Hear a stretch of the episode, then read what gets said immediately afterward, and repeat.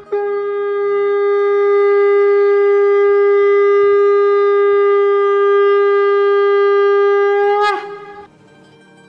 Express के morning सत्संग podcast में आपका स्वागत है।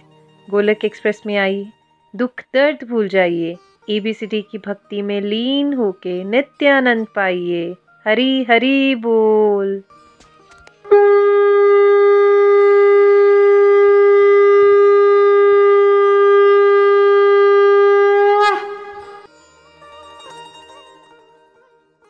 जय श्री कृष्ण चैतन्य प्रभु नित्यानंदा, श्री अद्वैत गदाधार श्री वासदि गौर भक्त वृंदा हरे कृष्ण हरे कृष्ण कृष्ण कृष्ण, हरे हरे। हरे राम हरे राम राम राम, हरे हरे। ओम नमो भगवते वासुदेवाय, ओम नमो भगवते वासुदेवाय, ओम नमो भगवते वासुदेवाय। श्रीमद भागवत गीता की जय। गौर निताय की जय। श्री श्री राधा श्याम सुंदर की जय। Visit the body free as soul Hari Hari बोल, हरि हरि बोल। शरीर शरीर व्यस्त आत्मा शरीर मस्त, हरि नाम जपते हुए transform the world by transforming yourself जय श्री कृष्ण। न शस्त्र पर, न शास्त्र पर, न धन पर न है किसी युक्ति पर। मेरा जीवन तो आश्रित है प्रभु, केवल केवल आपकी कृपा शक्ति पर। गोलोक एक्सप्रेस में आइए, दुख दर्द भूल जाइए। एबीसीडी की भक्ति में लीन होके नित्य आनंद पाइए। हरि हरि बोल एवरीवन जय श्री राम, जय श्री राधे कृष्ण। आज के सत्संग में आप सभी का स्वागत है। जैसा आप जानते हैं कि हम चैप्टर 18 के कंक्लूजन की तरफ़ जा रहे हैं, है ना? आज बहुत ही ऑस्पिशियस डे भी है। आज रविदास जी जो संत महात्मा हैं और समाज सुधारक भी रहे भक्ति सेंट हैं, है ना? एक कवि भी रहे। उनकी जयंती का दिवस है, उसके बारे में हम सत्संग के लेटर पार्ट में बात करेंगे। अब हम चैप्टर 18 के 46 श्लोक से आगे चलते हैं। कल हमने समझा था बुद्धि के और सात्विक, राजसिक और तामसिक के हिसाब से सुखों के प्रकार, है ना? तो हमें सात्विक सुख तक पहुँचना है, जो पहले विष लगता है, बाद में अमृत बनता है, और फिर सात्विक सुख से डिवोशन करके हमने अपना सूक्ष्म अहंकार का त्याग करके प्रभु की भक्ति के आनंद तक पहुँचना है हम सबको। हरी बोल number forty six please Hari बोल हरि हरि बोल श्लोक फोर्टी सिक्स जो सभी प्राणियों का उद्गम है और सर्वव्यापी है उस भगवान की उपासना करके मनुष्य अपना कर्म करते हुए पूर्णता प्राप्त कर सकता है। हरि बोल टेक्स्ट 46 हरि हरि बोल by worship of the lord who is the source of all beings and who is all pervading a man can attain perfection through performing his own work Hari Hari बोल। देखिए, भगवान ने बड़ा क्लियरली बता दिया हमें यहाँ पे क्लियर कितना क्लियर है, देखिए। मेरे साथ जुड़े रहोगे, मेरी पूजा करते रहोगे तो तुम परफेक्शन कैसे प्राप्त कर सकते हो? जंगलों में जाके लिखा है ऐसा कुछ? किसी को लगा ऐसा? भगवान ने कहा हो कि पूजा करने के लिए मुझे जंगल जाना पड़ेगा। भगवान ने कहा यहाँ पे, क्या कहा? साथ में तुम अपने काम करते रहोगे, काम करते करते तुम्हें प्राप्त कर सकते हो भाई। ये नहीं समझ आता सब लोगों को राइट काम करते रहना है, शरीर से भगवान को जपते रहना है और सबसे सिंपल मॉडल क्या है हमारा? हमने, देखिए, हम 24 घंटे जॉब नहीं कर रहे होते। हमारे पास बहुत समय होता है सबके पास। डिस्ट्रक्टिव डिवोशन करते रहो। उससे क्या होता है कि आपकी कॉन्शियसनेस नहीं जुड़ा देगी। अब एक एवरेज बंदा चार से आठ घंटे दिन के वेस्ट करता है, बहुत आराम से कह रहा हूँ मैं। कम कह रहा हूँ, ज़्यादा भी करते हैं लोग, ठीक है? चार से आठ घंटे जो आप वेस्ट कर रहे हो बहुत ज़्यादा अखबारें पढ़ के गॉसिप्स करके डिबेट करके, उसकी जगह अगर आपकी डिवोशनल एक्टिविटीज़ होना शुरू हो गई ना, सत्संग साधना सेवा तो आपकी कॉन्शियसनेस इतनी प्योर हो जाएगी कि आप जो भी ड्यूटी कर रहे हो, वो पूजा बननी ही बननी है। आप दुकान में बैठ जाओ, आप क्लिनिक में बैठ जाओ या आप ऑफ़िस में बैठ जाओ, कहीं भी हो गए आप आप चलते फिरते गुरु बन जाओगे। बिकॉज़ आपकी चेतना के अंदर भगवान घूम रहे हैं ना तो फिर जब भगवान को याद करते हुए कोई भी काम करोगे तो परफेक्शन की तरफ़ जाओगे और आप जहाँ भी बैठोगे आपसे परोपकार ही होना है। डॉक्टर के रोल में परोपकार करोगे, वकील के रोल में भी परोपकार करोगे, दुकानदार करो तो उसमें भी बढ़िया काम करोगे और सेवा ही कर रहे होगे आप हर जगह। तो ये अलग अलग नहीं रहता फिर एक स्टेज के बाद, है ना? भगवान क्या कह रहे हैं? मुझे याद करते रहो, मेरी पूजा करते रहो और उस तरह से तुम परफेक्शन सभी लोग, ये कहा कि ऊँची जाति वाले या नीची जाति वाले? क्या कहा भगवान ने? एवरीवन सबकी बात हो रही है यहाँ शास्त्रों में। तो यहाँ ये नहीं बोला जाता कि गरीब, अमीर या ऊँची जाति, नीची जाति, है ना? सभी के लिए, कोई भी जो जॉब है आपकी, जो ड्यूटीज़ हैं, वो करते करते साथ साथ में अपनी डिवोशन करते रहो, आप भगवान को प्राप्त कर सकते हो परफेक्शन की तरफ़ जा सकते हो, है next please text forty seven अपने वृत्ति प्रकार को करना चाहे, वो कितना ही त्रुटिपूर्ण ढंग से क्यों ना किया जाए। अन्य किसी के कार्य को स्वीकार करने और अच्छी प्रकार करने की अपेक्षा अधिक श्रेष्ठ है। अपने स्वभाव के अनुसार निर्दिष्ट कर्म कभी भी पाप से प्रवृत्त नहीं होते। हरि बोल। Text 47 it is better to engage in one's own occupation even though one may perform it imperfectly than to accept another's occupation and perform it perfectly duties prescribed according to one's nature are never affected by simple reactions Hari बोल हरि बोल जी देखिए हर एक individual का ना एक स्वभाव होता है। इसको आम भाषा में आजकल क्या कहते हैं मॉडर्न लैंग्वेज में एप्टीट्यूड कहते हो ना आप एक शब्द यूज़ करते हो एक एप्टीट्यूड है सबका। वैसे क्या मैक्सिमम लोगों को अपना एप्टीट्यूड पता है? लगता है आपको? डॉक्टर अग्रवाल आपको क्या नॉलेज है इस बारे में? क्या लगता है आपको? क्या ज़्यादातर लोगों को अपना स्वभाव पता होता है कि मेरा नेचर क्या है मेरा एप्टीट्यूड क्या है मैं कौन सी चीज़ में अच्छा हूँ क्या कर सकता हूँ? क्या लगता है आपको? जी पता नहीं पता होता है उस टाइम शायद धीरे धीरे थोड़ा थोड़ा पता होता है तो लगता है काफ़ी देर हो गई है। तो मैक्सिमम लोगों को नहीं पता चलता है एक्चुअली उनकी लाइफ निकल जाती है, उनको ये नहीं पता चलता उनका स्वभाव क्या है। क्योंकि हम सबने, हम बड़े भी हो रहे थे तो हमने इसलिए किया ना कि मान लीजिए किसी की, जब हम बड़े हो रहे थे तो मैथमेटिक्स इसकी अच्छी थी। वो नॉन मेड ले लेता था बिकॉज़ उस समय इंजीनियरिंग का जॉब्स ज़्यादा मिलती थी, और अभी वही चल रहा होगा आई डोंट नो बिकॉज़ अब समय बड़ा जल्दी बदलता है आजकल वर्ल्ड में दस पंद्रह साल में चीज़ें बदल गई हैं तो आई डोंट वांट टू से ऐसा ही होता है अब हो सकता है सिस्टम बदल गया हो बट हमें यही बताया गया था कि अगर आपकी बायोलॉजी अच्छी है तो मेडिकल ले लो, अगर पढ़ाई में डफर हो, कुछ ज़्यादा नहीं कर सकते तो आर्ट्स ले लो राइट और अगर किसी के पापा का बिज़नेस वगैरह तो बीकॉम कर लो, उस तरफ़, उस डायरेक्शन में चले जाओ। कॉर्पोरेट में जॉब करनी है तो वह आईटी कर लो और उसके बाद एमबीए कर लो। तो इस तरह का एक टिपिकल पैटर्न था और बिकॉज़ उसमें इंप्लॉयमेंट अपॉर्चुनिटी देखी जाती है और इनकम देखी जाती है, ये नहीं देखा जाता कि इसका स्वभाव क्या है।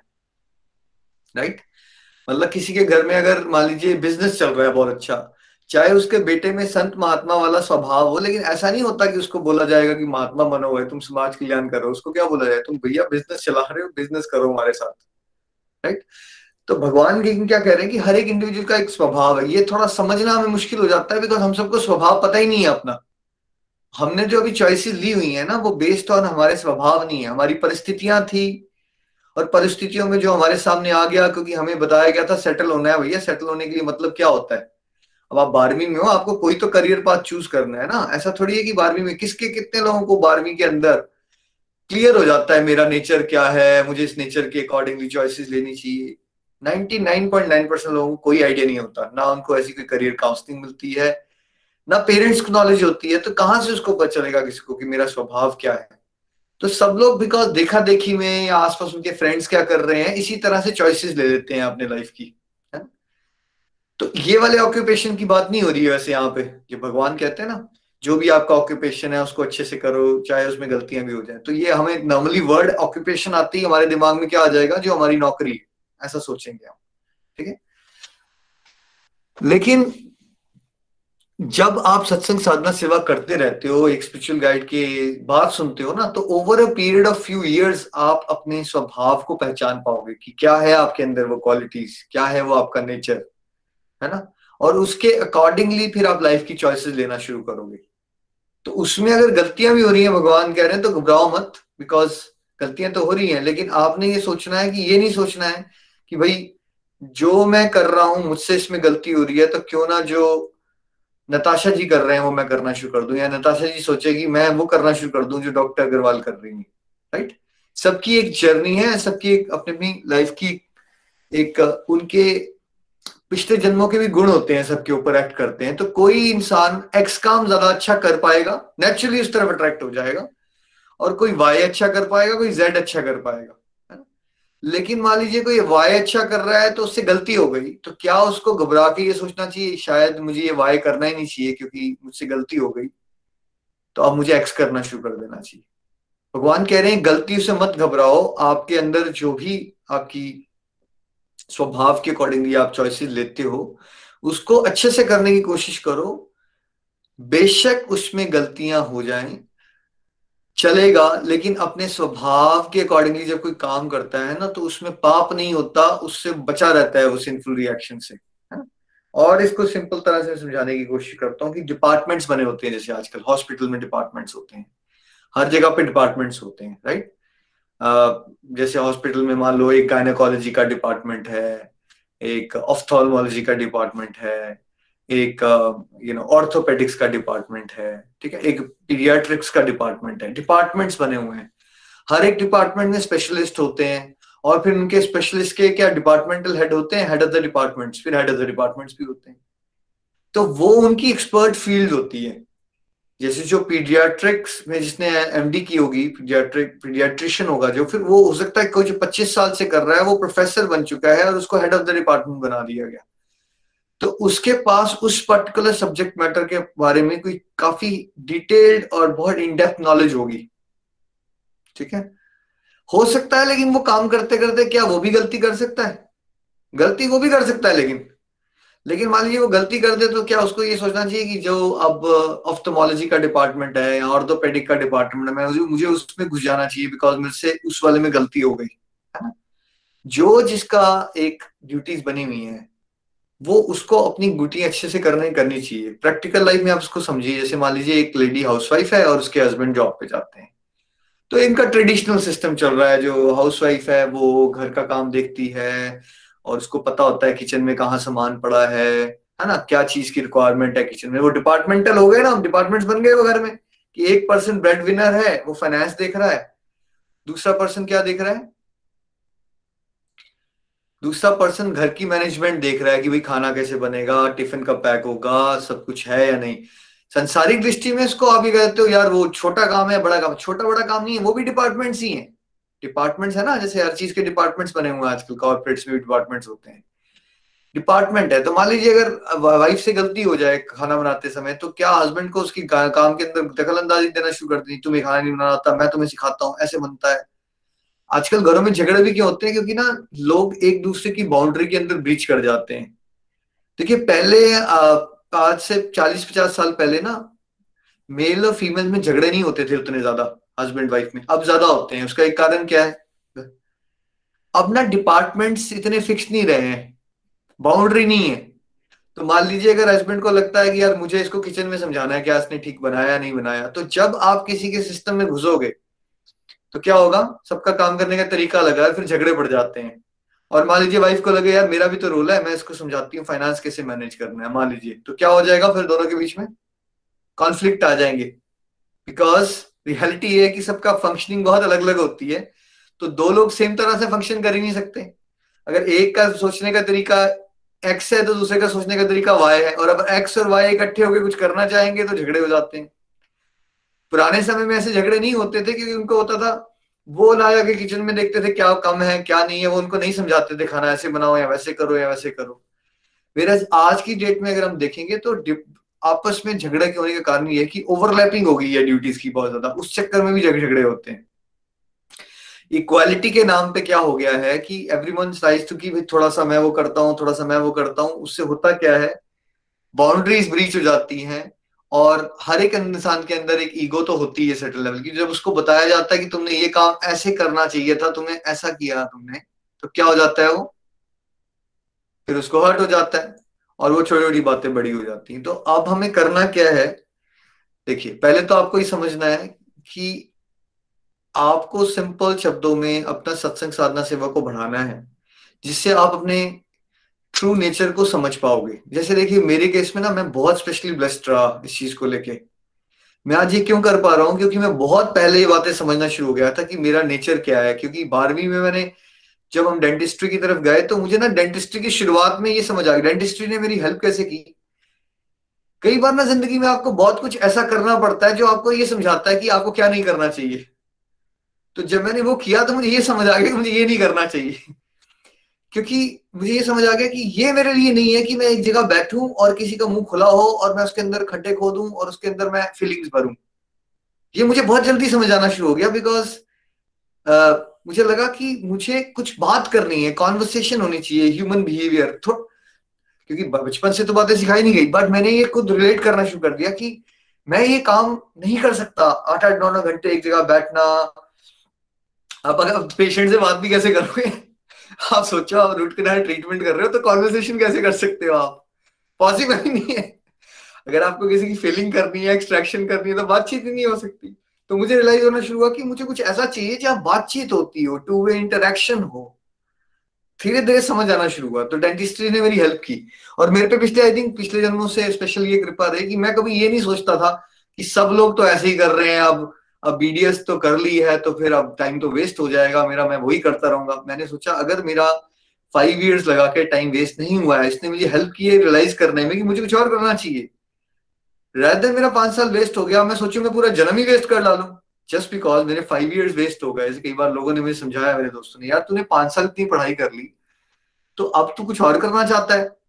मैंने कहा, यार, अब पाँच साल पढ़ाई करके मुझे रियलाइज़ हो गया ना कि ये वो चीज़ मुझे अच्छी नहीं लगती। अब मैं उस चीज़ को प्रूव करने के लिए कि मुझे करना है क्योंकि मैंने पाँच साल वेस्ट कर दिया मैं पूरा जन्म वेस्ट कर दू अपना। दिस मेक सेंस तो उस तरह से देखो बिकॉज़ मुझे अपने स्वभाव के बारे में भगवत कृपा से जल्दी नेचर पर समझ आना शुरू हो गई थी कि मुझे ना लोगों की हेल्प करना, लोगों से बात करना, तब मुझे डिवोशन का कॉन्सेप्ट क्लियर नहीं था। बट ये क्लियर हो गया था कि मुझे ना कुछ ऐसा करना चाहिए जहाँ मैं बहुत सारे लोगों से डील कर रहा हूँ, उनको कुछ समझा रहा हूँ, उनसे बातें कर रहा हूँ। यहाँ तक क्लियर हो गया था मेरी ये बात। मुझे चौबीस साल की उम्र में समझ आना शुरू हो गई ट्वेंटी थ्री ट्वेंटी फोर में। फिर मैं घुसा सोशल वर्क करने के लिए, समाज सेवा करने के लिए। अब मेरी चॉइसेस बदलना शुरू हो गई। चॉइसेस मेरे पेरेंट्स और सोसाइटी के बेस पे होना बंद हो गई तब तक। क्योंकि मुझे समझ आ गया कि अगर सारे लोग दुखी हैं, अगर मैं इन दुखी लोगों की सजेशन मानूँगा तो मैं भी दुखी बनूँगा। देखिए, सब दुखी हैं समाज में। आमतौर पे लोग क्या कहते हैं, सभी तो वही कर रहे हैं तुम क्यों नहीं कर रहे? भाई, सभी लोग दुखी हैं, आप सभी की तरह करोगे तो सभी दुखी हैं तो आप भी दुखी हो जाओगे। कॉमन लॉजिक सब अगर खाई में कूद रहे हैं, आप सोचो, यार, सब कूद रहे हैं तो मैं भी कूद जाऊँ तो फिर आप खाई में जाओगे ना। तो वैसे ही मुझे ये समझ आना शुरू हो गया, स्वभाव समझने से क्या फ़ायदा होता है मैं आपको बता रहा हूँ अब।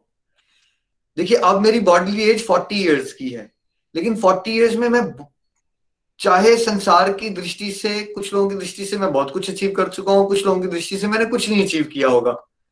लेकिन मैं अगर अपना जीवन देखता हूँ और अंदर से अपने आप से पूछता हूँ तो मैं बहुत ही सेटिस्फाइड हूँ। वाई बिकॉज़ जो मैं अब कर रहा हूँ, वो मेरे स्वभाव के अनुकूल है।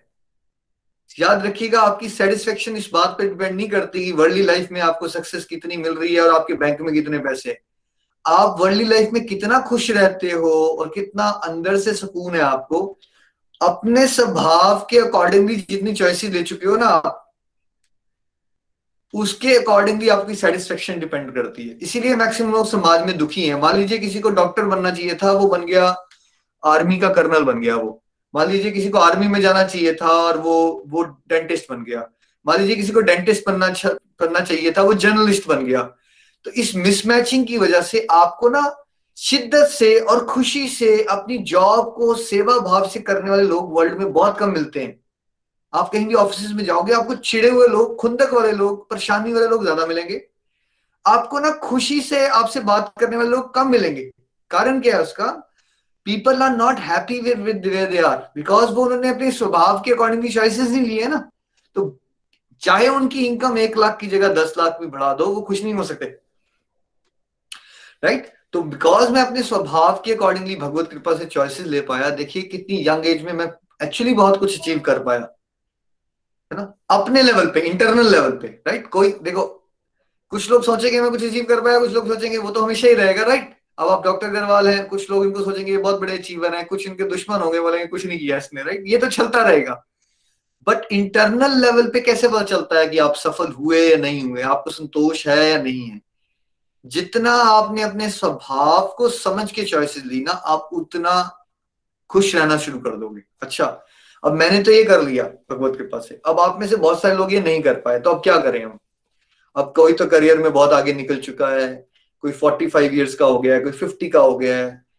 तो क्या यहाँ पे करियर की चॉइसेस की बात हो रही है या लाइफ के हर एक स्टेज में हमें ऐसी चॉइसेस लेनी है कि हम स्वभाव के अकॉर्डिंगली फ़ंक्शन करें? पहले तो अपना साल दो साल आप सत्संग साधना सेवा को डीपली करो, जिससे आप भगवान से नज़दीक जुड़ोगे। जब आप भगवान के नज़दीक जुड़ते हो तो भगवान से जुड़ना, भगवान के बारे में जानना एक्चुअली आप अपने बारे में जान रहे हो। आप समझ पाओगे आप हो कौन, ठीक है? आपकी क्या स्ट्रेंथ्स हैं, क्या वीकनेसेस हैं, क्या सच में करने से आपको अंदर से शांति और सुकून मिलता है? ये समझ आएगा आपको। तो पहले टू थ्री इयर्स तो आपको इसलिए लगाने हैं। फिर क्या होगा इसमें ऑफकोर्स स्पिरिचुअल गाइड भी आपकी हेल्प करते हैं, क्योंकि अलग अलग समय पे आपको बताया जाता है अलग अलग टास्क दिए जाते हैं। अब जैसे गोलोक एक्सप्रेस में भी बहुत सारे डिवोटीज बहुत कुछ ऑलरेडी ऐसा कुछ कर रहे हैं जो उन्होंने सोचा था, वो कभी कर ही नहीं सकते। और क्या ऐसे डिवोटीज हैं जो बहुत कुछ ऐसा कर चुके हैं, जिनसे उनको अब इतनी सेटिस्फेक्शन मिलना शुरू हो गई है, जो शायद उनको पहले twenty five years forty years में नहीं मिली। इतनी इंजॉयमेंट है ना? तो लिख के बता सकते हो आप। अब आप क्या करोगे? जब आप एक ऑर्गेनाइजेशन का चलते रहोगे दो तीन साल तो धीरे धीरे क्या होगा कि आपको ना पहचान आना शुरू हो जाएगी। तो आप अपनी लाइफ के दो एस्पेक्ट्स बना लोगे। बिकॉज़ देखो करियर में हर बंदा आप चॉइसेस चेंज नहीं कर सकता। Sometimes you are gone far ahead पैंतालीस पचास साल की उम्र में राइट हो भी सकता है मिसमैच हो गया हो, लेकिन आप क्या कर सकते हो कि एक आप अपनी एक प्राइवेट लाइफ बनाओ। जिसे बहुत सारे लोगों की कुछ हॉबीज होती हैं। देखो, कितने बड़े बड़े इंडस्ट्रियलिस्ट होते हैं। बाद में वो फिलेंथ्रोपिस्ट भी बन जाते हैं। कितने सोचा है आपने? कितना कॉमन है ये। वो कुछ ना कुछ ऐसा ढूंढते हैं जहाँ उनको क्या मिले? उनको डीप लेवल पे सेटिस्फेक्शन मिले।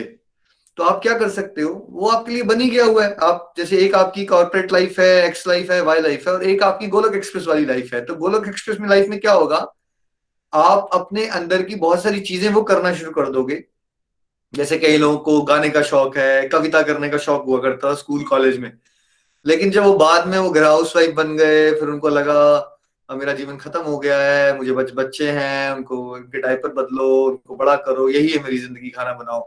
और वो करते करते करते उसी को ज़िंदगी मानना शुरू हो गया और दस बारह साल के बाद वो निराश हो जाते हैं टोटल डिप्रेशन में भी चले जाते हैं लोग ठीक है? तो उनको क्या होना शुरू हो गया? उन्होंने क्या करना शुरू कर दिया गोलोक एक्सप्रेस जुड़ के? उन्होंने वो जो उनके अंदर क्वालिटीज कभी थी दब गई थी अब उन्होंने भगवान की सेवा में लगाना शुरू कर दी। तो क्या मिला उनको उससे? उससे उनको एक डीप लेवल की सेटिस्फेक्शन मिलना शुरू हो जाती है। ऐसा नहीं कि वो हाउस वाइफ नहीं है अभी ना वो बच, की बच्चों के लिए खाना नहीं बन रहा वो तो चल रहा है। लेकिन every one should do something जिससे होता है ना उनकी तृप्ति हो सके। अंदर से तृप्ति होनी चाहिए ज़रूरत है आपकी है ना? तो अपनी लाइफ का एक कुछ पार्ट पूरा नहीं कर पाते हो कि सबके लिए नहीं पॉसिबल होता है ना। जैसे आज हम रविदास जी की बात पढ़ेंगे तो ये महात्मा बहुत कम होते हैं जिनका पूरा लाइफ ही डेडिकेट हो जाता है जगत कल्याण के लिए राइट वो तो रेयरेस्ट ऑफ़ रेयर लोग कर पाते हैं। आई वुड विश कि हम सब कर पाए बट वो रेयरेस्ट ऑफ़ रेयर कर पाते हैं। बट बाकी लोगों को क्या करना चाहिए? अपनी लाइफ का कुछ पार्ट कम से कम वैसा डेडिकेट करना चाहिए उस तरह के कामों में जिससे उनको डीप लेवल की सेटिस्फेक्शन मिलती है। फिर तीसरा, और क्या करें हम? हम एज पेरेंट्स और as gurus because parents gurus हैं।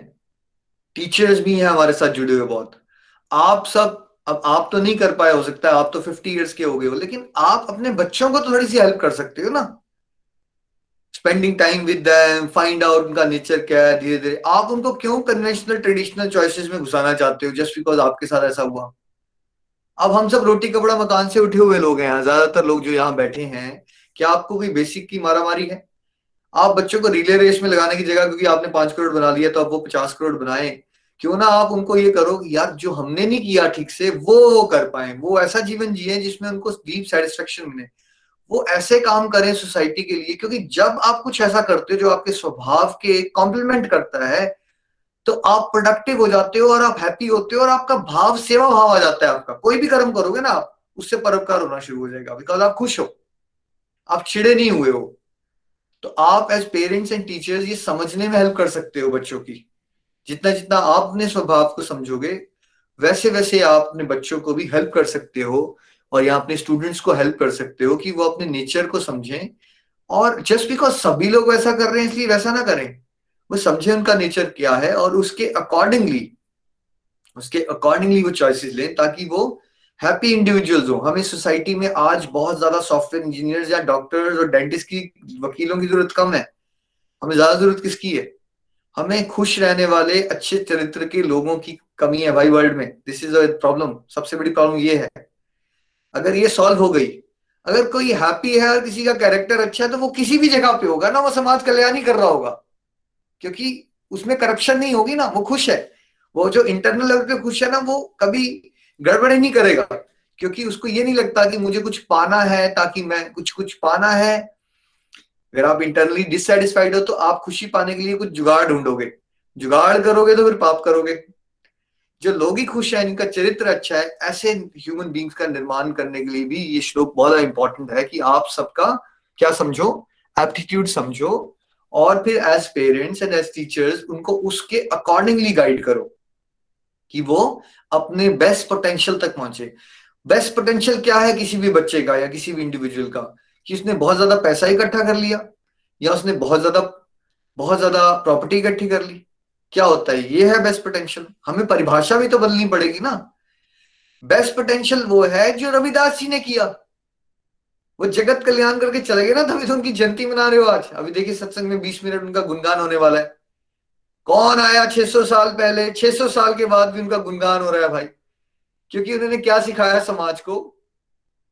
समाज को ये सिखाया कि फालतू की बातें मत करो, ऊंच नीच से ऊपर उठो, मिलजुल के चलो, भगवान को याद करो, अच्छे इंसान बनो। तो ऐसे लोगों को याद किया जा रहा है, तब भी किया जाता था। कैसे महान महान लोग, कितने कितने बड़े बड़े राजा राजा भी उनके शिष्य बन गए और आप सब जानते हैं भगवान श्री कृष्ण की जो सबसे टॉप लेवल की भक्त हैं, मीराबाई, वो किन की शिष्य बन गई? रविदास जी की। तो ये कौन लोग थे? ये वो लोग हैं जिन्होंने अपने एप्टीट्यूड को ना बहुत जल्दी समझा समझा लिया था। ऐसा नहीं था उनको क्रिटिसिज्म नहीं मिला था। जब आप एप्टीट्यूड के समझ के कोई काम करते हो तो क्या क्रिटिसिज्म नहीं मिलता है? वो भी मिला था। फिर भी वैसे ही अगर आज पेरेंट्स एज टीचर्स आप समाज को, अपने बच्चों को कुछ अच्छे से गाइड करने की कोशिश करोगे तो डोंट थिंक कि आसपास के सारे लोग आपकी तारीफ़ ही करेंगे। वो नहीं होगा। उस अटैचमेंट से मत कीजिए। बट आपका ये रोल है as father mother as teachers कि हम समझें। पहले तो अपना स्वभाव को भी समझें बट साइमल्टेनियसली अपने बच्चों के लिए ज़्यादा ज़रूरी हो जाता है बिकॉज़ आपका अब ना लेट्स से फिफ्टी ईयर्स के हो गए हो आप। बट किसी का, आपका बेटा हो सकता है अभी let's say fifteen years twenty years का है राइट right? उसकी पूरी लाइफ पड़ी है, उसको अगर आप गाइड करोगे तो वो कैसे ब्यूटीफुल ह्यूमन बींग बन सकता है, वो राइट right चॉइसेस ले सकता है अपने करियर की भी। जिससे वो ज़्यादा प्रोडक्टिव हैप्पी अच्छा करेक्टर उसका हो और जिससे वो जगत कल्याण में कितना ब्यूटीफुल योगदान दे सकता है। हरे कृष्ण हरे कृष्ण कृष्ण कृष्ण, हरे हरे हरे राम हरे राम राम राम, हरे हरे। तो अब भगवान से ये प्रेयर्स करता हूँ हम सब के लिए कि हमें सद्बुद्धि मिले और हम सब अपने स्वभाव को समझ के भगवान की सेवा के भाव में रहते हुए अपनी ड्यूटीज़ को परफॉर्म करें। हरी हरि बोल जी। तो रविदास जयंती की भी आप सभी को शुभकामनाएँ। देखिए, महान संत रविदास जी, इसमें ना थोड़ा सा कंफ्यूजन है लोगों को। कुछ लोगों ने कहा कि उनका जन्म अराउंड 1400 के करीब हुआ 1300 कुछ में हुआ कुछ ने कहा 1450 में हुआ। बट कह लेते, कहते हैं रफली 1450 टू 1520 के करीब उनका ड्यूरेशन है उनकी लाइफ के। तो बेसिकली वो सामाजिक दृष्टि से ना, जहाँ बड़े हुए थे, वो ये जिनको आज आप आम भाषा में ना, नीची जाति के लोग कहते हैं। चमार कम्युनिटी होती है, जो लोग यू नो मोची होते हैं या राइट और लेदर का काम करते हैं, जूते सिलने का, जूते बनाने का, उस तरह का उनका कम्युनिटी में वो पैदा हुए थे के पेरेंट्स उनके गुरुजी जो है, रामानंद जी थे। और बहुत ही पहले ये पहचान लिया था उनके गुरुजी ने कि बहुत ही ज़्यादा प्रभावशाली बच्चा है ये। और उनको ये वाराणसी में उत्तर प्रदेश की बात कर रहे हैं, इनका जन्म वहाँ हुआ था। तो इन्होंने ना पहले से ही ये इनको बहुत ज़्यादा तिरस्कार मिला था, क्योंकि आपको पता ही है, लोगों का काम है, लोग कभी भी धर्म को ट्रू सेंस में समझते नहीं है ऊंच नीच ही करते रहते हैं तो ऊंच नीच का बहुत ज़्यादा उनके साथ तिरस्कार होना उनका मज़ाक उड़ाया जाना, इस तरह का एक्सपीरियंस ये बहुत करते थे, लेकिन उस क्रिटिसिज्म को उन्होंने क्या बनाया? अग्नि बनाया मोटिवेशन की जगत कल्याण करने के लिए, है ना? तो इतना ज़्यादा इन्होंने सोशल रिफॉर्म्स कविताएँ, कविताओं के माध्यम से मैस मॉरल मैसेजेस समाज को, नैतिक शिक्षा, इनके भी दोहाज हैं, इनकी जो टीचिंग्स हैं, उनको गुरु ग्रंथ साहब में भी एक्सेप्ट कर लिया गया। कुछ हमारे वैदिक स्क्रिप्चर्स के अंदर भी इनके वो बने हुए हैं, जहाँ पे इनकी टीचिंग्स को एक्सेप्ट किया गया है। आज इनकी कुछ टीचिंग्स को हम पहले पढ़ेंगे कोटेशन इनकी आज हमने शेयर की थी ग्रुप में। तो काजल जी मैं चाहता हूँ वो आप शेयर करें और साथ साथ में बाद में प्रीति जी भक्तमाल करके स्क्रिप्चर में से जो भगवान के बड़े प्यारे प्यारे भक्त हैं उनकी कथाएँ हैं। तो आज आपको हम रविदास जी की प्रीति जी के माध्यम से एक प्यारी कथा भी सुनाएँगे है ना? क्या उनका जीवन था क्या उनके जीवन में चमत्कार हुए? देखिए, महान सारे संतों को ना हमें हमेशा झुक झुक के प्रणाम करना चाहिए बिकॉज़ वो इतने एडवांस्ड होते हैं कि अगर आज वो हमारे साथ शरीर में नहीं है, लेकिन जो महान आत्माएँ होती है, वो हमेशा होती हैं तो उनका हमें स्मरण करना चाहिए, उनको श्रद्धांजलि देनी चाहिए और उनसे ये प्रार्थना करनी चाहिए कि जैसे वो भगवान के शुद्ध भक्त बने, जैसे उन्होंने जगत कल्याण किया, है ना? कितनी सारी भ्रांतियों को उन्होंने तोड़ा, ये ऊंच नीची बात मतलब बड़ा स्ट्रॉन्ग अपोज किया उन्होंने। जैसे जिन नीची जाति के लोगों को जो चीज़ करने का अलाउड नहीं होती थी, वो वही चीज़ करते थे। जैसे धोती पहनना, तिलक लगाना, और पहले ब्राह्मण जाति के लोगों ने बड़ा उनको क्रिटिसाइज भी किया, लेकिन बाद में उन्होंने ऐसे ऐसे चमत्कार किए तो बहुत सारे लोगों को समझ भी आना शुरू हो गया कि ये सिद्ध पुरुष हैं। बाद में बहुत पहुँचे पहुँचे ब्राह्मण भी उनके शिष्य बन गए। बहुत बड़े बड़े राजा भी उनके शिष्य बन गए, और इनके अनुयायी जो है आज वर्ल्ड वाइड फैले हुए हैं, और सभी धर्म के लोग इनको सम्मान करते हैं बिकॉज़ देखिए, जो सेंट्स होते हैं ना, वो ये सेक्टेरियन विश्वास से ऊपर उठ जाते हैं, ये मेरा धर्म, ये तेरा धर्म, इससे ऊपर उठ के वो एक बात का प्रचार करते हैं, वो है एकता यूनिटी प्योरिटी भगवान एक है और हमें भगवान से जुड़ना है। उनके बात करने का तरीका हमेशा अलग होगा, क्योंकि समय समय के हिसाब से टीचिंग देने का तरीका अलग होता है बट आज कुछ टीचिंग्स को हम टच करेंगे। नितिन जी, मैं चाहूँगा आप इसको रीड आउट करें। तो ये ये वाली हाँ जी अगली कोटेशन से शुरू करते हैं हम हरी बोल। नितिन जी? हरी हरि बोल हरे कृष्ण हरे कृष्ण कृष्ण कृष्ण हरे हरे हरे राम हरे राम राम राम हरे हरे। सो so, मैं पढ़ रहा हूँ कभी भी अपनी शक्तियों पर घमंड ना करें क्योंकि सभी के गुण अलग अलग होते हैं। एक छोटी सी चींटी शक्कर के दानों को बीन सकती है लेकिन एक हाथी ये काम नहीं कर सकता। जी, क्या समझ आने की बात करते हैं देख। क्या हम बार बार समझ चुके हैं कि किस चीज़ का त्याग करना है हमें? प्राइड का। घमंडी नहीं होना है हमें। और यही बात आई थिंक कबीर जी ने कही हुई है ना कि जहाँ पे जहाँ पे सुई का काम हुआ है, वहाँ तलवार तलवार क्या करेगी भाई? हर एक इंडिविजुअल के अंदर कुछ अलग अलग क्वालिटीज है, जहाँ ये बताया जा रहा है ना, जो जो चींटी कर सकती है, वो आधी नहीं कर सकता। वैसे ही हर एक पर्सन के अंदर कुछ अलग अलग क्वालिटीज होती हैं। कोई चीज़ कोई कर सकता है, कोई चीज़ कोई कर सकता है तो कहने का मतलब है हमें किसको करना चाहिए? हमें सभी को सम्मान देना चाहिए और घमंड से बचना चाहिए कि मैं बहुत तोप चीज़ हूँ और बाकी कुछ नहीं है है ना? तो घमंड से बचे, देखिए, हर एक सेंट एक एडवाइस हमें ज़रूर देता है, वो क्या होती है? अहंकार का त्याग कर दो, है ना? नेक्स्ट भला किसी का नहीं कर सकते तो बुरा किसी का मत करना। फूल जो नहीं बन सकते, तुम कांटे बनकर मत रहना। है ना? देखिए, कम से कम मैंने आपको पहले भी कहा कि डॉक्टर्स की ओथ होती है ना, उसमें क्या बोला जाता है? डू गुड बाद में आता है, पहला क्या आता है? डू नो हार्म सब ये कहते हैं ना, मैं अच्छा करना चाहता हूँ। भाई अच्छा करना चाहते हो तो बहुत अच्छी बात है पहले हमें ये सीखना बहुत ज़रूरी है कि हम बुरा ना कर दें। क्योंकि बहुत सारे लोग अच्छा करने की आड़ में बहुत कुछ बुरा कर जाते हैं, उनको पता नहीं चल रहा होता उनके एक्शंस कैसे समाज को नुकसान पहुँचा रहे हैं। तो क्या कह रहे हैं रविदास जी यहाँ पे कि भाई फूल नहीं बन सकते, कम से कम काटे तो मत बनो। आप कुछ कंट्रीब्यूट नहीं कर पा रहे हो अभी। पहले ये सीखो कि आपके एक्शन से, आपके बात करने के तरीके से कहीं आप किसी का नुकसान तो नहीं पहुँचा देते हो है तो क्या करना है हमें? पहला है डू नो हार्म पहले ये सीखो कि बुरा नहीं करना है किसी का। फिर अगला स्टेप क्या आएगा? अगर आप कुछ बुरा नहीं कर रहे हो, फिर आप अच्छा करना शुरू करो। ये भी अच्छा ही इनफैक्ट कि आप बुरा नहीं कर रहे हो राइट क्योंकि समाज में मैक्सिमम लोग जो है, उनकी टेंडेंसी में होती है बुलिंग और हरासमेंट तो वो कुछ ना कुछ बुरा ही कर रहे होते हैं, किसी को डिमोरलाइज करके। देखिए, कोई अभी ज़िंदगी में आगे बढ़ने की कोशिश कर रहा है, आप उसकी टांग खींच देते हो ओ यार, तेरे को बात नहीं करना आती तू नहीं आपको लगता है यार इसमें क्या बुरा काम हुआ? बट क्या नितिन जी ये भी बुरा काम है कि कोई किसी का कॉन्फिडेंस बढ़ रहा था आपने उसको दो चार शब्द शब्द सुनाए और उसका कॉन्फिडेंस तोड़ दिया। बुरा काम है बहुत बुरा। बट लोगों को लगता है कि बुरा काम या लोगों को लगता है यार इसमें क्या है? मैं तो टांगी खींच रहा था नॉर्मल है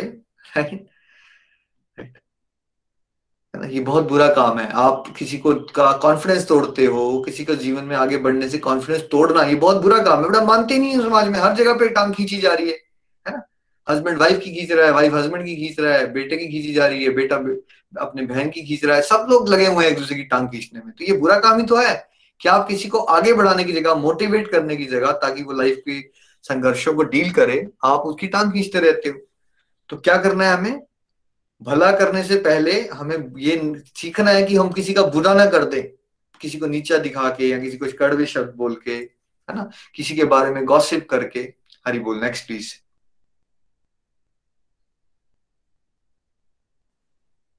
कोई भी व्यक्ति छोटा या बड़ा अपने जन्म के कारण नहीं, बल्कि अपने कर्म के कारण होता है। व्यक्ति के कर्म ही उसे ऊँचा या नीचा नापते हैं। बिल्कुल। है ना? ये बात को क्लियर कभी भी अब गोलो एज गोलोकियंस आपको इस कॉन्सेप्ट से डिलीट कर देना अपनी डिक्शनरी से, ऊंच नीच का कॉन्सेप्ट ठीक है? कोई ऊँचा नीचा नहीं है।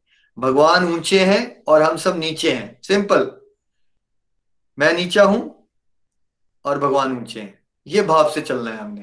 भगवान ऊँचे हैं, मैं नीचा हूँ। और इसके अलावा सबसे नीचे कौन है? सबसे नीचे मैं हूँ। मेरे से सब ऊपर ही है। ये भाव मेंटेन कीजिए। जो भी मैं हूँ, मुझसे सब ऊपर ही है। ठीक है? क्योंकि मेरे अंदर सबसे ज़्यादा कमियाँ हैं। ये भाव मेंटेन करेंगे तो विनम्रता आती है, सद्भावना आती है। अगर हम ये भाव मेंटेन नहीं करेंगे, हम ऊंच नीच में फंसे रहेंगे तो हमारी ट्रू सेंस में कभी आध्यात्मिक प्रगति नहीं हो सकती। और हमेशा याद रखिए, ना तो हमारी पोजीशन से, ना हमारी कास्ट से, सच में आप टड़े तब बनते हो भगवान की नज़रों में जब आप ऐसे कर्म करते हो जिससे जगत कल्याण होता है। है ना? देखने में तो रविदास जी या कबीर जी, ये लोग कोई बहुत ज़्यादा हाई लेवल की सोसाइटीज में नहीं पैदा हुए थे हाई लेवल की फैमिलीज़ में। बिकॉज़ इनके चरित्र ऐसे थे, इनके कर्मों से ये महान बने। तो कर्म इंसान को महान बनाते हैं, हमेशा याद रखिएगा। आपकी महानता आपके कर्म कर्म सिद्ध करेंगे। आपकी जाति सिद्ध नहीं करती, आपकी पोजीशन सिद्ध नहीं करती। हरी बोल। नेक्स्ट प्लीज़ हरी सा सहीरा छांड के करे आन की आस, तेनर जामुपुर जाएँगे सतभाषे Ravidas. Ravidas ji says that instead of diamond like God who is very valuable they hope from others and go here and there such person will definitely go to help तो जैसे हम अलग अलग समय कहते हैं ना, आशा किससे करो? संसार से हम आशा करते हैं तो वो दुराशा बन जाती है। तो रविदास जी क्या कह रहे हैं कि जो हमारे प्रभु हैं, उनसे आशा करो ना भाई। उनसे आशा करने की जगह आप इधर उधर जहाँ भी आशा कर रहे हो ना, उससे आपको नर्क ही मिलना है और कुछ नहीं मिलना है। एक तो नर्क क्या होगा? एक तो आपका अभी का जीवन बर्बाद हो जाएगा। अगर आपने भगवान के अलावा किसी से भी आशा लगा रखी है ना तो आपको दुख के अलावा कुछ नहीं मिलता। और प्लस हमने इधर उधर आशाएँ लगा रखी हैं तो उससे हमारे जो कंडक्ट हैं, हमारे जो एक्शन हैं, वो हमें पाप की तरफ़ लेके जाते हैं और अल्टीमेटली नर्क की प्राप्ति करवाते हैं। इसलिए आशा किससे रखो? संसार में बस ड्यूटीज़ करो, लेकिन आशा और डिपेंडेंस किस पे रखो? शरणागति ईश्वर की लो भाई। हरी बोल नेक्स्ट प्लीज़ किसी की पूजा इसलिए नहीं करनी चाहिए क्योंकि वे किसी पूजनीय पद पर बैठा है। अगर उस व्यक्ति में अच्छे गुण नहीं है तो उसकी पूजा ना करें। अगर कोई व्यक्ति ऊँचे पद पर नहीं है, लेकिन उसके गुण अच्छे हैं तो ऐसे व्यक्ति की पूजा करनी चाहिए। हरी हरी बोल। देखिए, आपके घर में एक लेडी आती है जो बर्तन मांजती है, लेकिन उसका चरित्र बहुत अच्छा है, वो इतनी मेहनती है, उससे आप बहुत कुछ सीख सकते हो, ब्यूटीफुल कैरेक्टर्स हैं उसकी। रिस्पेक्ट करो उसकी, है ना? और जिस बंदे को जस्ट बिकॉज़ किसी का कोई घर बड़े घर में पैदा हो गया और बड़ी गाड़ी से निकलता है तो आप उसकी रिस्पेक्ट करते हो। जस्ट बिकॉज़ आप उसकी एक्सटर्नल चीज़ें देखते हो। है ना? देखो सोल लेवल पे तो सभी करनी चाहिए बट ये बात क्यों समझाई जा रही है यहाँ पे कि जो हमारा नेचर होता है ना कि हम किसी की एक्सटर्नल पोजिशन हरी बोल जी कॉज को म्यूट रखें प्लीज़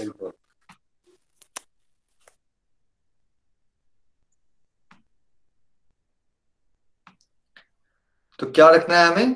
किसी के चरित्र के हिसाब से उसको रिस्पेक्ट देनी है, किसी की पावर और पोजीशन के हिसाब से नहीं देनी। हरी बोल जी next please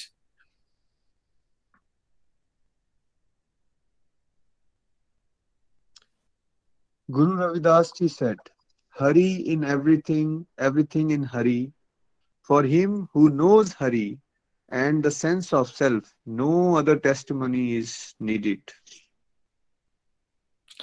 सबसे बड़ा ज्ञान क्या है? देखिए यही भागवत गीता में हम समझ रहे हैं ना। सारे सेंट्स ने यही निचोड़ बताया है। सब हरि है हरि में ही सब कुछ है। जिसने ये जान लिया और आत्मा तत्व को जान लिया उसके ऊपर कोई एफिडेविट कोई सर्टिफिकेट कोई टेस्टिमनी नहीं चाहिए आपको। इससे ऊपर कुछ नहीं है। इसलिए शरीर छोड़ते समय ने छोड़ने के बाद क्या बोला जाता है? क्या बोलते हैं सब लोग? राम नाम सत्य है। राम नाम सत्य है। मतलब परम सत्य यही है। कहीं से भी पढ़ लो आप, एक चीज़ तक पहुँचना है आपको। हरि ही सब कुछ है। हरि का ही सब कुछ है। मैं भी हरि का हूँ, मैं आत्मा हूँ। ये ज्ञान लेने के बाद कुछ ज्ञान शेष नहीं रह जाता और आपको किसी और से सर्टिफिकेट लेने की ज़रूरत नहीं होती कि मैं सही रास्ते पे चल रहा हूँ या नहीं चल रहा हूँ। जैसे अगर आपकी प्राइम मिनिस्टर से दोस्ती हो जाती है तो आप superintendent of police deputy commissioner करियाने की दुकान वाले अंकल ये सब आपके बारे में क्या सोच रहे हैं, क्या नहीं सोच रहे हैं? इससे डरना बंद कर देते हो आप। बिकॉज़ आप प्राइम मिनिस्टर को पर्सनली जानते हो। उसी तरह से जब आप महात्मा बन जाते हो तो आप हरि से कनेक्ट कर जाते हो। उस समय पे सारा डर खत्म हो जाता है और आपकी अंदर जो डिज़ायर होती है हर एक इंसान के अंदर ना कि मुझे जस्टिफाई करना है कि जो मैं कर रहा हूँ, वो सही कर रहा हूँ। ये अभिलाषा भी खत्म हो जाती है आपको क्योंकि जस्टिफाई किसको करना है मैंने और आपने? भगवान की नज़रों में खड़ा उतरना है आपको। तो बोलिए, गुरु रविदास की जय हो। चलिए, अब प्रीति जी से हम कथा सुनते हैं, रविदास जी की। हरी बोल।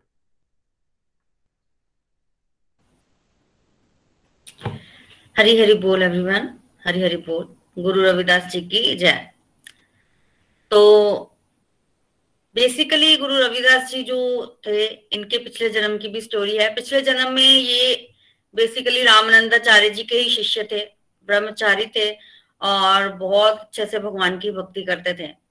इनको बिल्कुल रामानंदाचार्य जी की भोजन की सेवा मिली थी, ये भिक्षा के लिए जाते थे और ये उनके लिए सामान लाते थे, एकत्र करते थे, फिर उसका भोजन बनाते थे, फिर गुरु जी उनको भगवान को भोग लगाते थे और फिर वो, उसको ग्रहण करते थे और अन्य किसी के हाथ का या किसी का भोजन जो है वो गुरु जी है रामानंदाचार्य जी ग्रहण नहीं करते थे।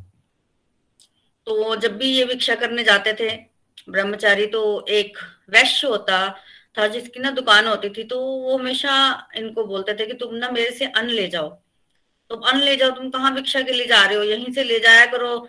मेरी दुकान में बड़ा कुछ है और गुरु को खिला दिया करो। तुम इतनी मेहनत करते हो और तुम्हारा श्रम भी कम हो जाएगा। तो हमेशा वैश्य ऐसे बोलता था, पर ये ब्रह्मचारी उसकी बात नहीं मानते था। एक बार क्या हुआ कि बहुत बारिश थी और इतनी बारिश इतनी बारिश की ब्रह्मचारी को ना तो कहीं भिक्षा मिल रही थी, ना ही वो आगे जा पा रहा था। बहुत तेज बारिश थी। तो वैश्य की दुकान के आगे से निकला तो वैश्य ने बोला कि भाई, तुम यहीं से सामान ले जाओ ना, भाई, इसको भी भिक्षा ही समझ लो। तुम क्यों ऐसा कर रहे हो? नहीं तो तुम्हारे गुरु जी तो भूखे रह जाएँगे। तो इस तरह से उनने बोल के तो सामान जो है वो दे दिया। ब्रह्मचारी ने उस दिन सामान ले लिया, घर गए जब वो तो गुरु जी ने उसका भोजन का भोग लगाया तो भगवान जो है वो भोग ग्रहण करने नहीं आए। आप गुरु जी को समझ नहीं आ रहा है कि भगवान क्यों भोग नहीं ग्रहण कर रहे कहाँ से आया ये अनाज? तो उन्होंने फिर ब्रह्मचारी को पूछा तो ब्रह्मचारी ने बताया कि मैं तो वैश्य से ले आया। अब गुरु जी सोच रहे हैं कि वैश्य से अन्न लाना और उसका भोग लगाना तो निषेध नहीं है तो भगवान क्यों नहीं ग्रहण कर रहे हैं? ज़रूर इसमें कोई बात है। तो जब आ, वैश्य से पूछा उन्होंने तो वैश्य ने बताया कि ये अनाज मेरा नहीं है, ये तो किसी नीची जाति के व्यक्ति का है। उसके घर कोई पुत्र नहीं हो रहा था। जमार जाति के कोई व्यक्ति था, उसके घर पुत्र नहीं हो रहा था तो किसी ने बोला कि अगर तुम्हारे हाथ से रामानंदाचार्य जी की सेवा हो जाए तो तुम्हें पुत्र जो है वो मिल सकता है। जिस दोष के कारण तुम्हारे घर पुत्र नहीं हो रहा अगर तुम संत सेवा कर दोगे तो तुम्हारे पुत्र हो जाएगा।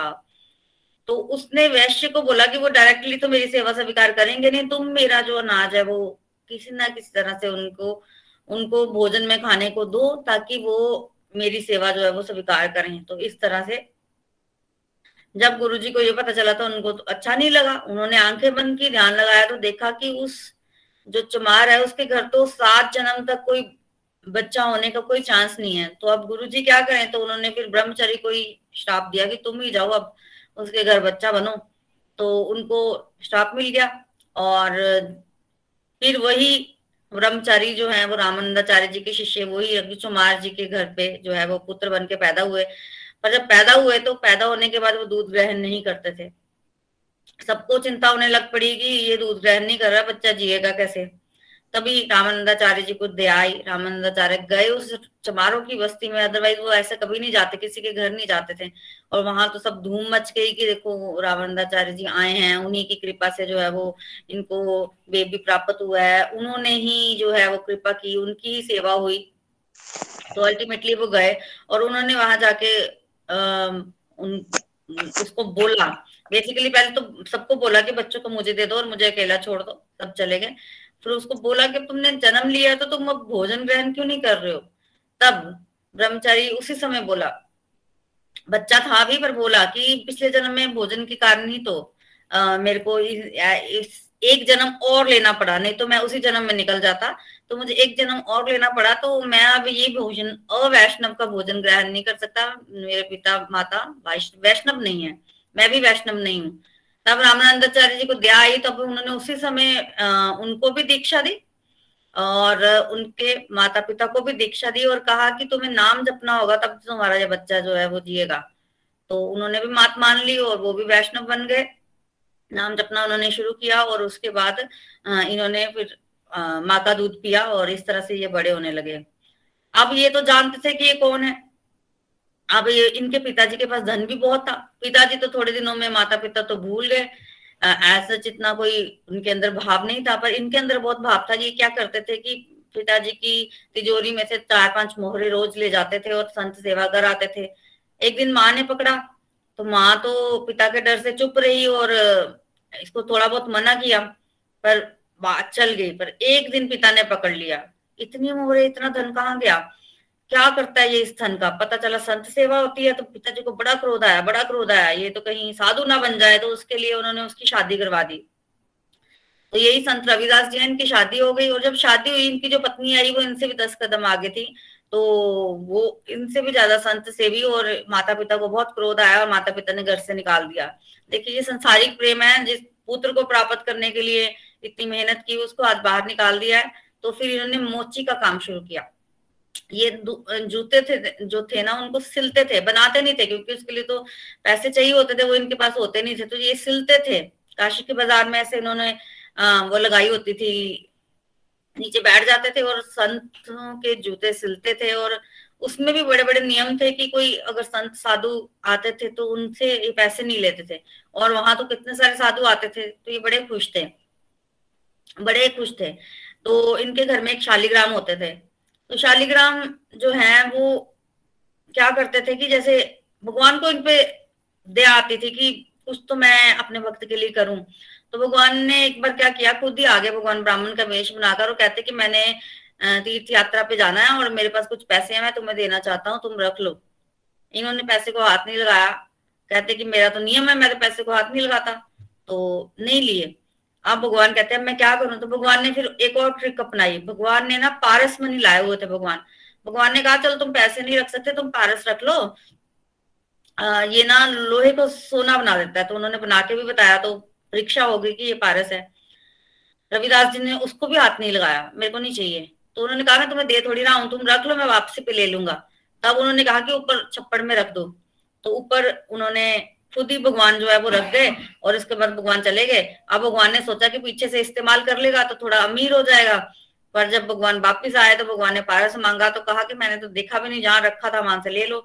तो इस तरह से भगवान ने फिर सिर पे हाथ मारा तो पारस भी दिया भगवान ने पर इन्होंने लिया नहीं। भगवान चले गए। अब भगवान ने एक और ट्रिक अपनाई। शालिग्राम की ये पूजा करते थे तो भगवान ना शालिग्राम में से ना पाँच मोहरे रोज निकाल देते थे। तो एक दिन पाँच मोहरे देखी इन्होंने तो कहा कि ये मोहरे कहाँ से आई हैं? पत्नी को पूछा, बोलते, मुझे पता नहीं। तो पता चला कि ये शालिग्राम से आई हैं। तो रविदास जी बोलते थे कि ये जो माया माया से तारने वाले मुझे आज माया में फंसा रहे हैं। ये तो ठीक नहीं है। तो चिमटा लिया उन्होंने और चिमटे से मोरों को उठाया और गंगा जी में फेंका है पाँच मोरों को। अब रोज मोरे निकल आती थी। तो एक दिन संत रविदास जी कहने लगे कि मुझे लगता है कि मुझे मोरों के साथ शालिग्राम को भी गंगा में बहा आना चाहिए। क्योंकि ये तो अच्छा नहीं है कि रोज रोज इतनी मोहरे मुझे मिल जाती हैं। तो इन्होंने अब शालिग्राम को प्रवाहित करने गए तब भगवान चतुर्भुज रूप में प्रकट हुए और कहा कि क्या कर रहे हो? बोलते, तुम क्या कर रहे हो? तुम मुझे माया में फंसा रहे हो कहीं? मैं भटक गया। फिर मैं इसी जन्म में निकलना चाहता हूँ। तब भगवान ने बोला कि, मेरे से तुम देखा नहीं जाता तुम्हारी ये हालत। तुम तुम कैसे रहते हो? तो तुम एक ही बार मेरी सेवा स्वीकार कर लो। मैं तुम्हें महल बना देता हूँ, उसमें धन दे देता हूँ। तुम वहाँ रह लो। भगवान के कहने पर ये मान गए, कहते पर मैं काम नहीं छोड़ूँगा अपना, क्योंकि मुझे संत सेवा करने को मिलती है, उनकी जूते, चप्पल मुझे ठीक करने को मिलते हैं तो मैं काम नहीं छोड़ूँगा। भगवान मान गए। आप ये बड़े महल में चले गए और वहाँ पर धन भी था तो खूब संत सेवा करते थे। तो ब्राह्मण लोग चिढ़ गए। संतों की सेवा होती है, ब्राह्मणों की सेवा नहीं होती। तो ब्राह्मण लोग कहने लगे इनको कि हमारी सेवा। तो ये कहते कि मैं तो छोटी जाति का हूँ, मैं तो इसलिए आपको नहीं बुलाता हूँ। अगर आप मेरी सेवा स्वीकार करोगे तो आप लोग भी आ जाओ। तब ब्राह्मण चिढ़ गए और कहते कि नहीं, वो राजा के पास गए और राजा को बोला कि इसने तो कोई चोरी चोरी की है कि इतना बड़ा इसको महल मिल गया, इतना धन मिल गया, कैसे आया इसके पास? तब राजा ने बुलाया, पूछा तो सभा हुई प्रॉपर तो तब बोला कि रविदास जी कहते भगवान ने दिया मुझे ये सब। क्या सबूत है? बोलते, आपको क्या चाहिए? आप बताओ किस तरह से आप सेटिस्फाई हो गए कि भगवान ने ये मुझे दिया है? तब डिसाइड हुआ कि भगवान को यहाँ भोग लगाया जाएगा। भगवान जिसका भोग स्वीकार करेंगे जिसकी तरफ़ मुड़ जाएँगे आ, वो सच बोल रहा है। तो ब्राह्मण समाज भी मान गया ये भी मान गए तब भगवान के लिए भोग रखा गया। पहले ब्राह्मणों ने भगवान को बुलाया भगवान आए नहीं। फिर रविदास जी ने बुलाया रविदास जी ने जब बुलाया भगवान को तो भगवान इनकी तरफ़ मुड़े ही नहीं इनकी गोद में आ गए। तो सब बड़े हैरान हुए देखकर और फिर संत ने राजा ने भी नमस्कार किया कि अब इनको कुछ नहीं कहा जा सकता अब तो इन्होंने परीक्षा भी दे दी। तब सब कहने लगे, ये ब्राह्मण नहीं है। क्योंकि अब इनका शरीर ब्राह्मण का नहीं है। तो तब इन्होंने कहा कि मैं तो पिछले सात जन्म से ब्राह्मण हूँ, ये तो मुझे पिछली बार कुछ अपराध लग गया, गुरु का मैंने कुछ अवज्ञा कर दी, इसलिए मुझे ये इस जाति में आना पड़ा, पर मैं तो ब्राह्मण ही हूँ आत्मा से। साबित कैसे होगा? तब इन्होंने एक चाकू लेकर ना अपने अंदर से एक कटार लेकर मारा और जनेऊ को प्रकट करके बताया। तब तो सबने नमस्कार किया और उसके बाद राजा ने इनको वापिस भेज दिया। इस तरह से ये चलता रहा। फिर एक इनकी कहावत है, मन चंगा तो कठोते में गंगा। तो ये हमेशा यही बोलते थे कि अगर मन अच्छा है तो घर में ही गंगा है। तो हुआ ऐसे कि पंडित जी जो है, वो इनको बोलते थे, आप गंगा जी के इतने पास रहते हैं, कभी भी गंगा स्नान को नहीं जाते, आप गंगा स्नान को चाहिए अब इन्होंने कहा कि मैं गंगा स्नान को जाता हूँ, पर मैं सबके साथ नहीं जाता हूँ, क्योंकि मेरी जात ऐसी है कि लोगों को फिर एतराज़ होता है। तो मैं जाता हूँ जब कोई नहीं होता। तो हमेशा इनको बोलते थे, चलो गंगा स्नान को चलो गंगा स्नान को एक दिन कोई त्योहार था तो बड़ा ही बोलने लगे। तब इन्होंने कहा कि मैं तो नहीं जाऊँगा, तुम ये मेरे दो केले जो है, गंगा जी को चढ़ा देना, गंगा मैया को। तो वो गए पंडित जी, उन्होंने पूजा वगैरह करवाई, जिसकी भी करवानी थी, बाद में उनको याद आया कि रविदास ने दो कंगन, दो केले भी दिए थे तो उन्होंने माता रानी को जो अर्पित किए। तब गंगा मैया ने हाथ ऊपर बढ़ाया और कंगन दिया कि रविदास को ये कंगन दे देना मेरी तरफ़ से। अब तो पंडित जी बड़े हैरान हुए कि मैंने इतनी पूजा करवाई कभी तो गंगा मैया ने कुछ नहीं निकाला। आज इसके दो केला पर ये कंगन निकले और कंगन भी ऐसे की बड़े सुंदर। तब उनके मन में चोर आया और कहा कि, रविदास को क्या पता गंगा मैया ने क्या दिया? क्यों ना मैं कंगन बाज़ार में जाके बेच आऊँ तो बाज़ार में जाके बेच आया हज़ार रुपए में। और उस, जिस जोहरी ने खरीदा, उससे नगर सेठ की एक पत्नी उसने दो हज़ार रुपए में उसको खरीदा। फिर वो रानी की दोस्त थी, मित्र थी। तो वो कंगन पहनकर वो नगर सेठ की पत्नी जो है रानी के पास गई और रानी को बड़ा पसंद आया। रानी ने कहा तो मुझे दे दो, पैसे ले लो। तो उसने पाँच हज़ार में खरीद लिया रानी ने। तो इस तरह से फिर रानी ने जो है वो राजा को बताया और कहा कि एक और चाहिए। अब तो शिनाख्त हुई कि एक और चाहिए तो फिर पूछा गया, नगर सेठ को कहाँ से लिया? फिर जोहरी के पास पहुँचे और कहा कि एक और बनाओ। अब जोहरी कहाँ से बनाएगा? वो ऐसे उसमें मोती लगे थे, वो तो उसकी पुश्तों में कभी किसी ने नहीं देखे थे। तो तब जोहरी ने कहा कि मैं तो दूसरा नहीं बना सकता। अब राजा का डर था तो राजा ने जब स्ट्रोंगली पूछा तो उसने बता दिया कि मेरे को तो मिला, मैंने बनाया ही नहीं। किसने दिया? पंडित जी ने दिया। पंडित जी को पूछा कि तुम्हें, तुम्हारे पास कहाँ से आया? एक और लाके दो, नहीं तो तुम्हें दंड मिलेगा। अब पंडित बड़ा डर है। अब भागा भागा पंडित गया रविदास जी के पास और उनको बोला कि इस तरह से गंगा मैया ने मुझे एक कंगन दिया, अब राजा मेरे पीछे पड़ा है, एक कंगन और ला दो। एक, चलो मेरे साथ, चलो मेरे साथ गंगा मैया के पास।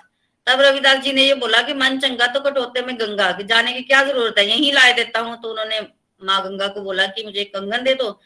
कटोते में से ही वो पानी रखते थे, जिसमें जूते को काम करते ना, उनके पास पानी होता है। तो उसी पानी में से गंगा मैया ने हाथ बढ़ाया और उनको एक कंगन और दे दिया।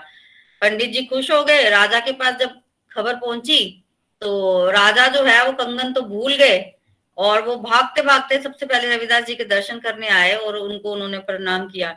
इस तरह से बड़े बड़े चमत्कार इन्होंने अपने जीवन में किए हैं।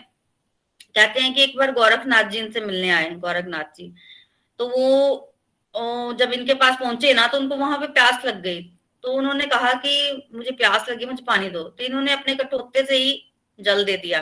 बेसिकली उस समय क्या होता था कि भाव जगत में रहते थे तो कई बार भगवान को स्नान करवा रहे होते थे। तो भगवान को स्नान कराते कराते कराते कराते वो चरणामृत के भाव से जल देते थे कि चरणामृत ले लो तुम। तो अब गोरखनाथ जी ने कहा कि ये तो ये तो अब इनके घर में ऐसी हालात है कि अब ये कटोते का जल मुझे दे रहे हैं पीने को। तो उन्होंने पिया नहीं। उसको कहा रख लिया? उसको रख लिया अपने कमंडल में और चले गए वहाँ से। फिर वो गए कबीरदास जी के घर।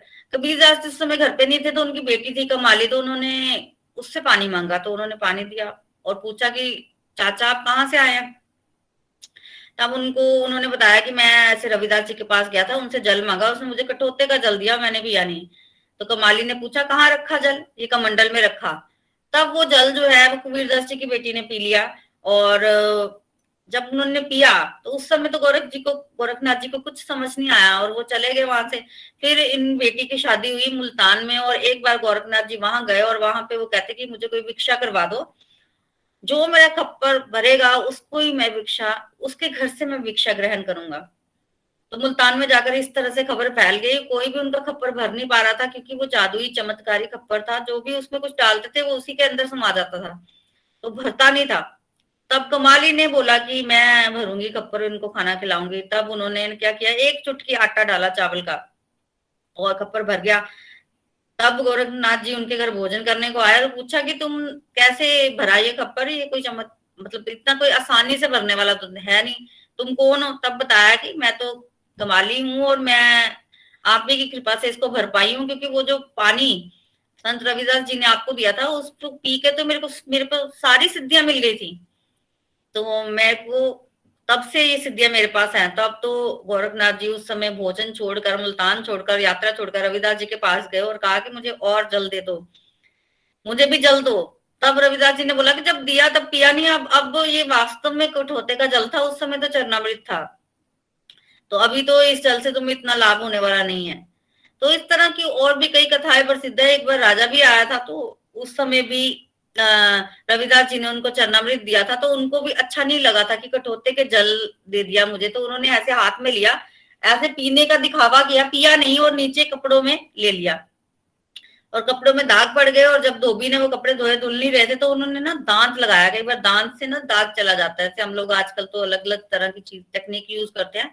और जैसे वो दांत जो है वो लगाया धोबी ने ना तो वो उसका थोड़ा रस जो है धोबी के अंदर चला गया और धोबी को तो पूरा का पूरा ज्ञान हो गया और धोबी वहाँ नाचने लगा। अब राजा पूछा इस धोबी को क्या हुआ? तो धोबी कह रहे, ये तो कृपा है आप कि मेरे पे जो हो गई है। तो अब तो राजा को पता चला कि मेरे हिस्से की कृपा तो इस पे हो गई है। राजा हालाँकि जब रविदास जी के पास गए थे तो कृपा प्राप्त करने ही गए थे। तो इस तरह से बड़े बड़े चमत्कार भी इन्होंने किए हैं और मीराबाई जी को भी नाम दीक्षा इन्होंने दी वो इन्हीं की शिष्या थी। तो इस तरह से रविदास जी का जीवन चरित्र है।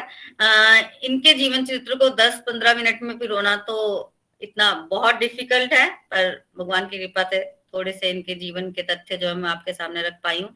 हरे कृष्णा हरे कृष्णा कृष्ण कृष्ण हरे हरे हरे राम हरे राम राम राम हरे हरे हरी हरि बोल।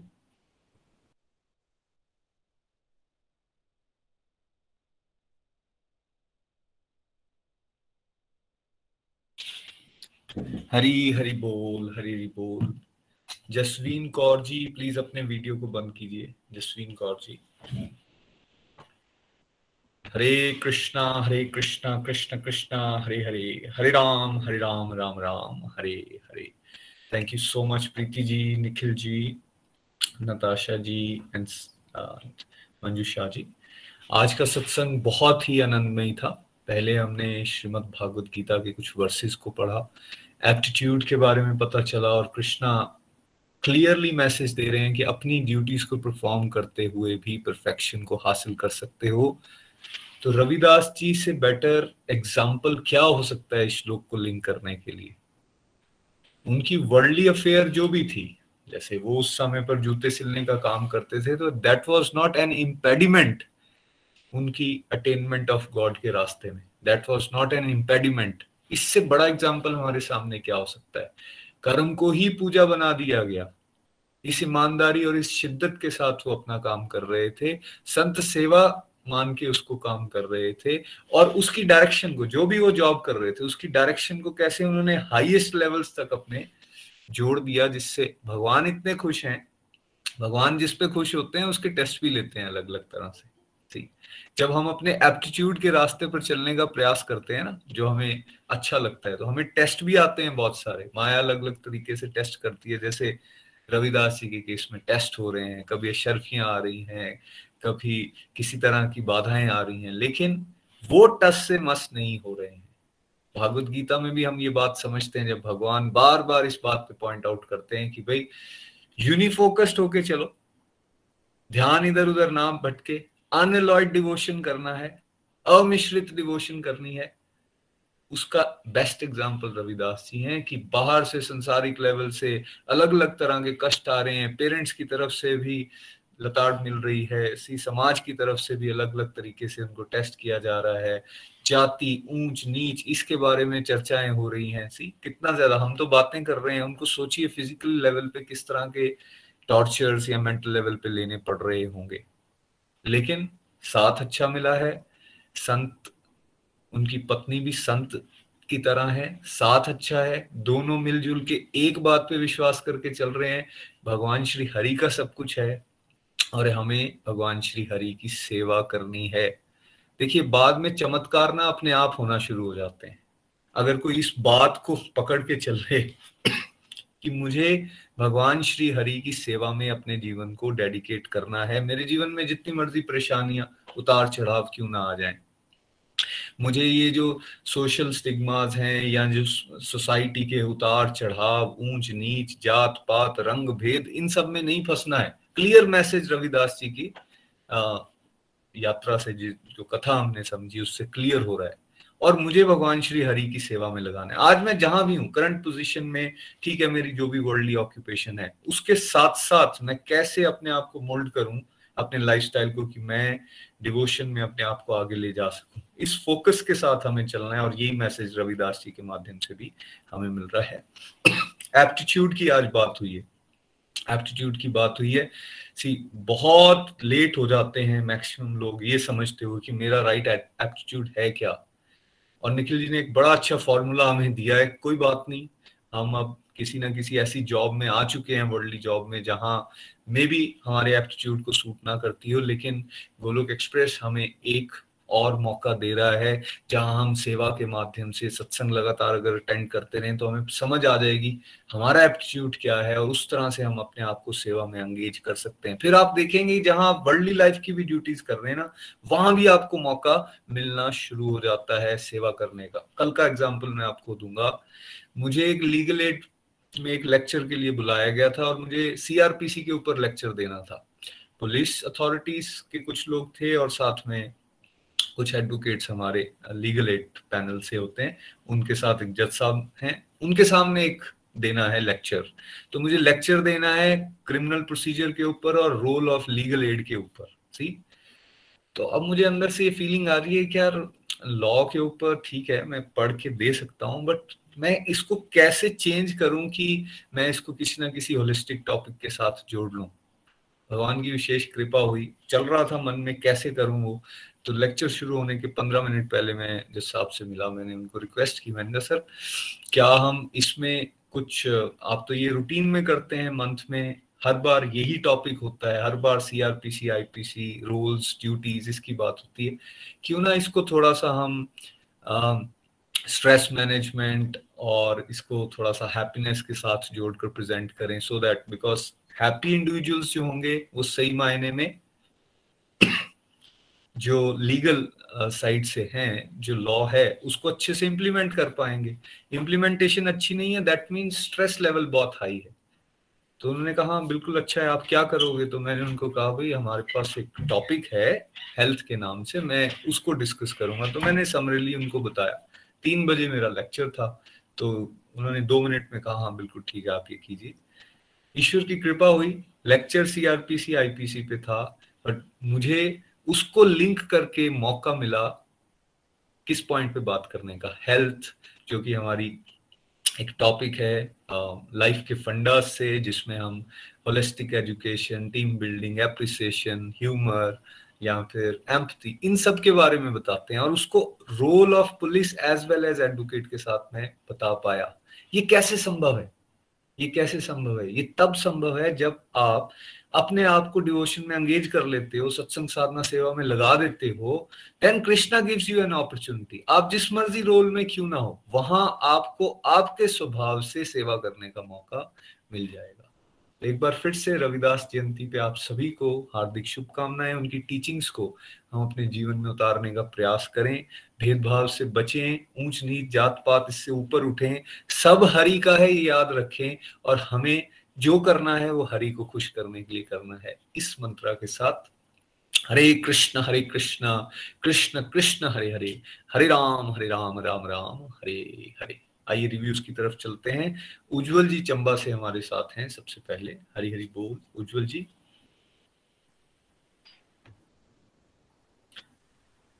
Hare Krishna Hare Krishna Krishna Krishna, Hare Hare Hare Ram Hare Ram Ram Ram, Hare Hare.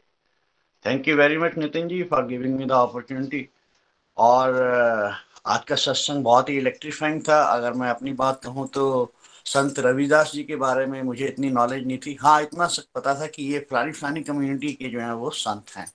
मगर ना मैंने कभी जानने की कोशिश की।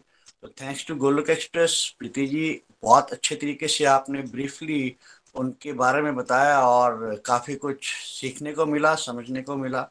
और जो आज के श्लोक थे, जो निखिल जी ने हमें आज समझाए हैं कि कैसे नेचर के हिसाब से जो है आ, हमें अपने कार्य करने चाहिए। देखा देखी में हमें नहीं फंसना चाहिए कि जो हम नहीं करना चाहते हैं वो हमें करना पड़ रहा है सिर्फ़ दिखाने के लिए।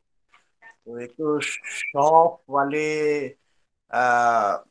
रवैये से हमें अपने आप को बाहर लाना चाहिए और जो बेसिक नेचर मुझे भगवत गीता पढ़ के समझ आई है कि हम लोग भगवान के अंश हैं हम लोग सोल्स हैं सुपर सोल वाली नेचर हम सब में है तो हमें अपनी उस एग्जिस्टेंस को पहचानना चाहिए जो भगवत गीता हमें बताती है। और जहाँ भी, जैसे भी हम हैं, भगवान के साथ जुड़ते हुए और भगवान की खुशी के लिए हम अपने हर एक कर्म को करना शुरू कर देंगे तो हम अपनी नेचर को बखूबी पहचान भी सकते हैं। देखिए, हम जिस वर्ल्ड में रह रहे हैं, संसार में रह रहे हैं, वहाँ पे हम अपनी इच्छाओं को छोड़ नहीं सकते, अपने विचारों को हम त्याग नहीं सकते। लेकिन भगवान के साथ जुड़ते हुए हम उन इच्छाओं को भी दिव्य बना सकते हैं, उन विचारों को भी दिव्य बना सकते हैं। कोशिश यही करनी है हमें कि जो हमें जिस परफॉर्मेंस के लिए हमें यहाँ पे जन्म मिला है, उस परफॉर्मेंस को हम दिव्यता के साथ परफॉर्म करें। मुझे यही समझ में आया है, क्योंकि हम अक्सर ये सुनते हैं कि मेरा ये स्वभाव नहीं है, मेरी ये नेचर नहीं है, कि मेरे को ये बंदा टॉलरेट नहीं होता है, मुझे ऐसा काम करना नहीं आता है। ठीक है, मगर जो भगवान यहाँ पे बता रहे हैं कि जो काम हम कर रहे हैं, उसको अगर हम दिव्यता के साथ परफॉर्म करेंगे, तब हम कंप्लीटनेस की तरफ़ पहुँच सकते हैं। और कंप्लीटनेस क्या है? अपने आप को जानना, अपने लक्ष्य तक पहुँचना, अपने लक्ष्य को पहचानना, और अपने गोलक धाम को जो है वो वापस जाना। तो भगवान ने यहाँ पे हमें स्पष्ट रास्ता बता दिया है। और जैसा रविदास जी ने अपने मैसेज में बताया, क्योंकि भगवान अलग अलग रूप में आते हैं अलग अलग जगह पे अलग अलग जातियों में जन्म लेते हैं, ताकि लोगों में जो हीन भावना है, हम लोग बहुत डिस्क्रिमिनेशन करते हैं। और उस डिस्क्रिमिनेशन से हमें ऊपर उठना है, मगर वो तभी हो पाएगा जब हम भगवान के साथ जुड़ते हुए और उनकी प्रिंसिपल्स और जो गाइडलाइंस हमें दी गई हैं, उनको अपने जीवन में अपनाएँगे। तब हम जो है अपने शुद्धिकरण के लिए भी आगे बढ़ सकते हैं और अपनी कंप्लीटनेस की तरफ़ भी हम आगे बढ़ पाएँगे अनलेस हम यहीं पे भटकते रहेंगे और इफ़ एंड बट्स में हमें नहीं फंसना है। जो भगवान हमें राह दिखा रहे हैं, जिसका साथ हमें मिल रहा है और जो हमें भगवान के साथ जोड़ने के लिए आगे प्रेरणा दे रहे हैं, हमें उन लोगों का साथ ज़रूर अपने जीवन में अपनाना चाहिए। और रविदास जी की बात से मुझे एक चीज़ बहुत अच्छी लगी कि संतों की सेवा ज़रूर करें। हम लोग अक्सर कटाक्ष करते हैं, ये लोग ढोंगी हैं, ऐसे ही मांगने आ जाते हैं, ये क्या है, वो क्या है। लेकिन हमें उन सबसे ऊपर उठना है।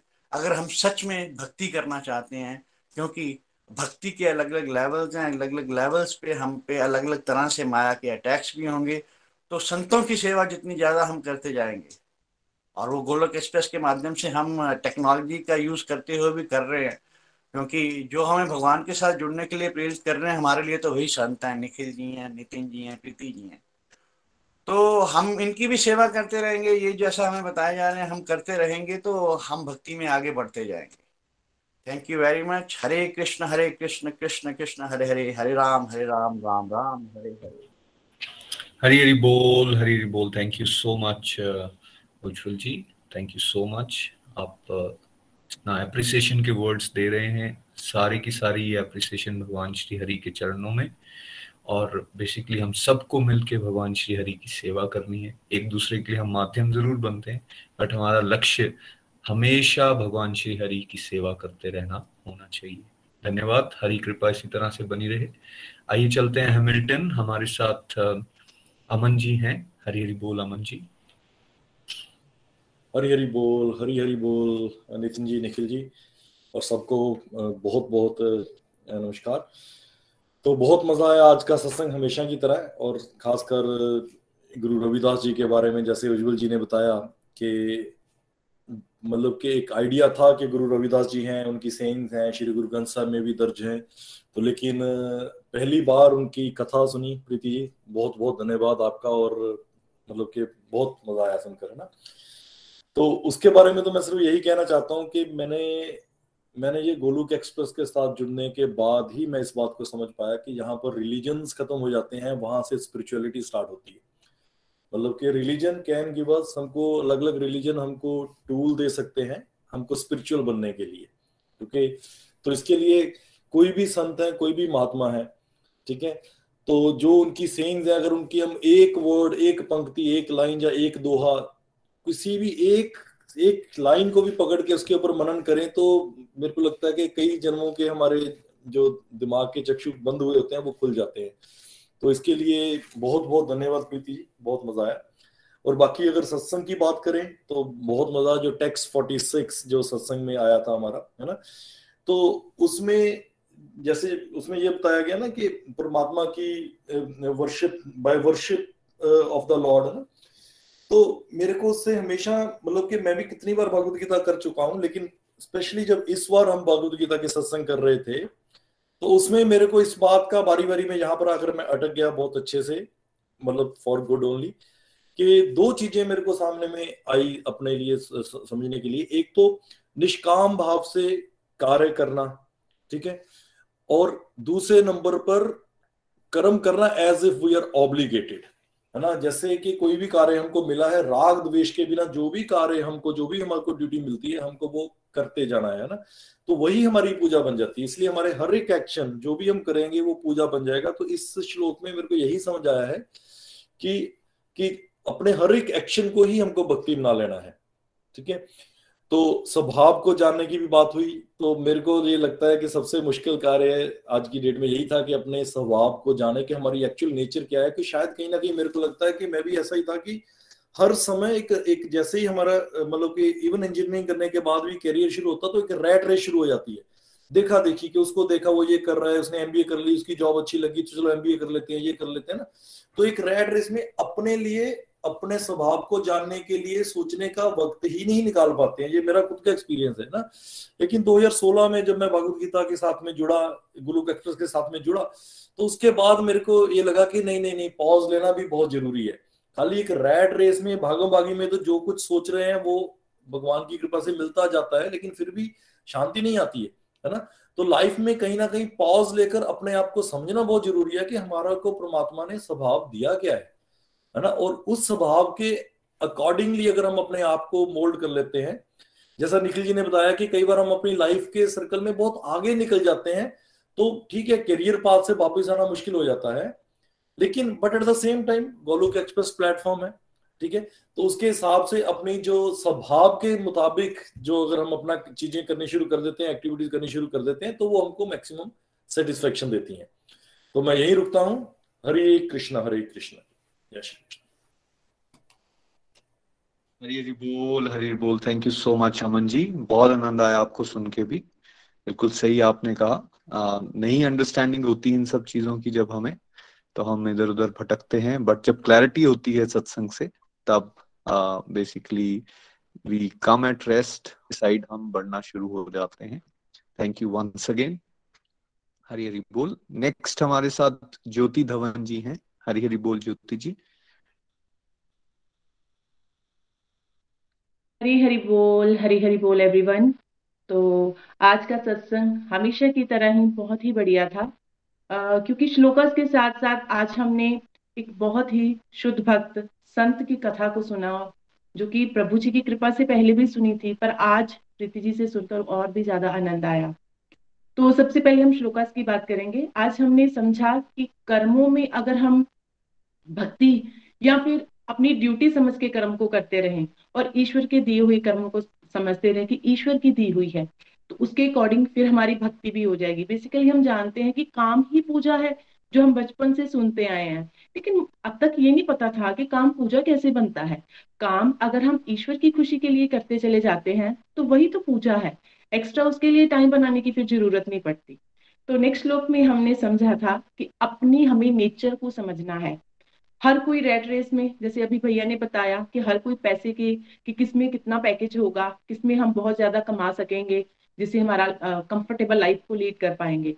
लेकिन उसमें हमें मिलता क्या है? दुख ही मिलता है।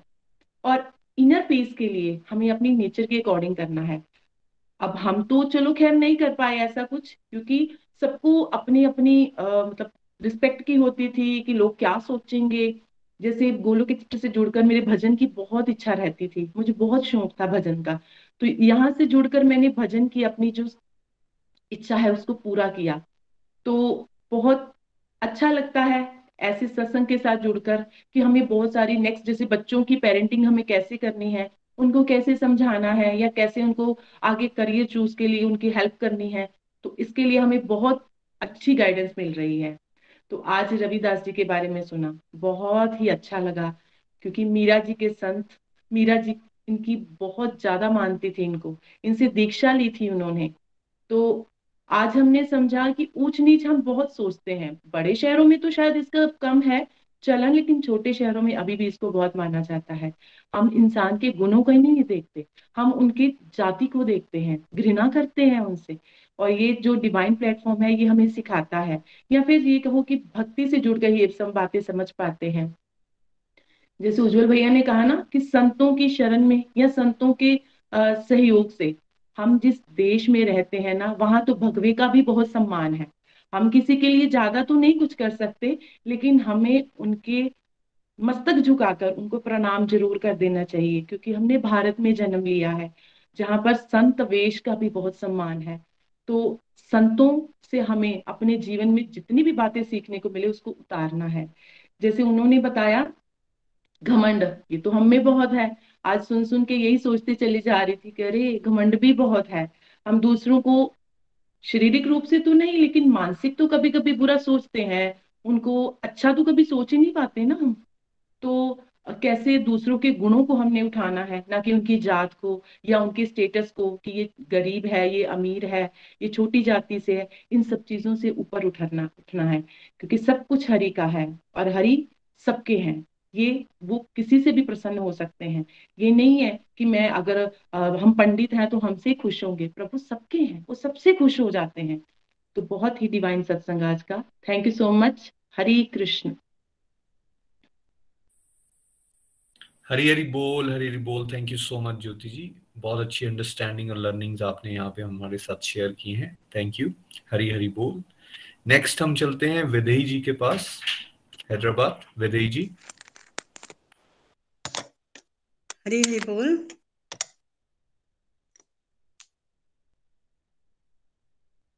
One second, just I'm adjusting the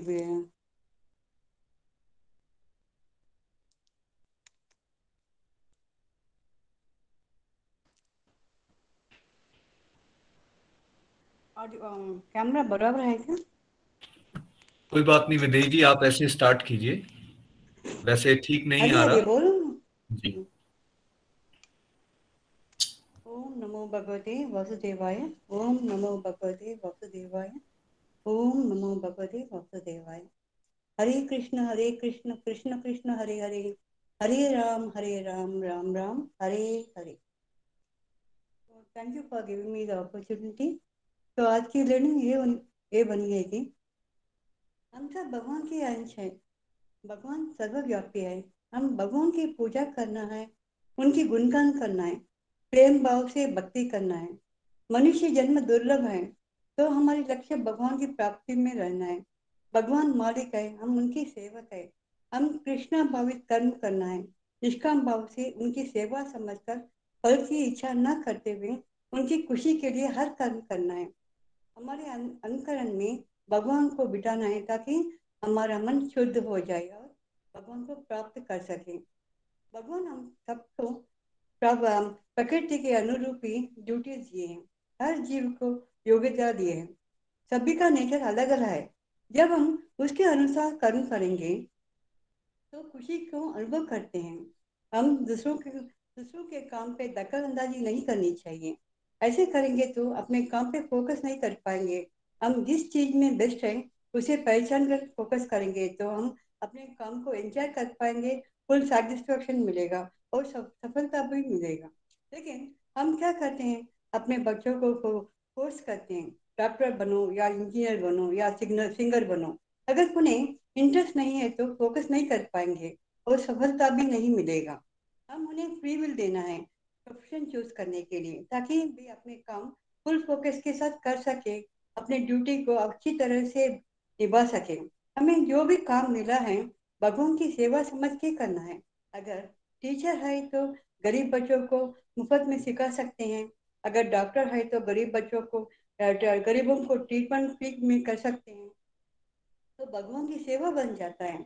हम बच्चों को फोर्स नहीं करना है। जो उन्हें इंटरेस्ट है, करने के लिए अलो करना है, ताकि ज़िंदगी में आगे बढ़ सके। तो और मैं आज संत रविदास जी के बारे में भी सीखा तो बहुत आनंद आया। तो उन्होंने मैसेज दिया है कि हमने अपनी शक्ति पर घमंड नहीं करना है। सभी के गुण अलग अलग रहते हैं। फिर अगर कि- किसी भी किसी को भला नहीं कर सकते हैं तो बुरा नहीं, बुरा भी नहीं करनी चाहिए। कोई भी व्यक्ति छोटा या बड़ा, नीचे नीचे ऊँचे नहीं सोचना है। कर्म से ऊँचे बनते हैं। और संसार से आशा करेंगे तो दुराशा से दुराशा ही मिलेगा, नरक ही मिलेगा, दुख ही मिलेगा। और ये भी सीधी हरि ही सब कुछ है। हरि हमारे हरि के सिवा कुछ भी नहीं है। हरी का ही सब कुछ है। हम भी हरी का ही है। हम हरि हरी हरी के शरण लेना है तो हम गोलोकधाम पहुँच सकते हैं।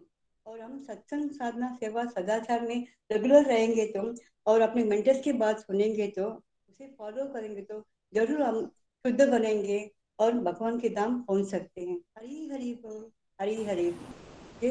हरी हरी बोल Vaidehi ji thank you so much आपने भी बहुत अच्छी लर्निंग्स यहाँ पे हम सबके साथ शेयर की। थैंक यू हरी कृपा बनी रहे। आइए प्रेयर्स के लिए रूपाली जी के पास चलते हैं। हरी हरी बोल रूपाली जी। हरी हरी बोल। जय श्री कृष्ण एवरीवन हरी हरी बोल। आज का सत्संग हमेशा की तरह बड़ा ही ब्यूटीफुल और आज हमें रविदास जी की कथा सुनने को मिली। धन्यवाद। चलिए अब हम अपने प्रेयर सेगमेंट की तरफ़ चलते हैं।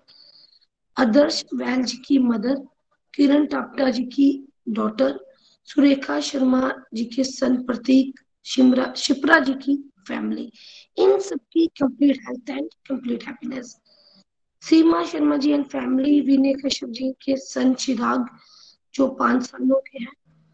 उनकी हेल्थ के लिए सरोज शर्मा जी, राजकुमारी जी के सन, सुशांत जी की फैमिली, इन सबकी physical health mental health and spiritual health Sudesh Gupta ji positive energy के लिए सरोज वर्मा जी के सन, शुभ गुप्ता जी के बेटे और हस्बैंड रेणु सहदेव जी, रंजना जी, रंजना शमी जी के सन, काकली जी मंडल जी की फैमिली इन सबकी physical health spiritual health and mental health Bindu Khurana ji के सन धीरज जी की फैमिली रीना देवी जी की फैमिली बबीता वर्मा जी की फैमिली देसराज जी की फैमिली इन सबकी complete health and complete happiness Suman Mahajan ji के सन एंड ब्रदर इनकी गुड हेल्थ अंजलि जी की फैमिली गीता,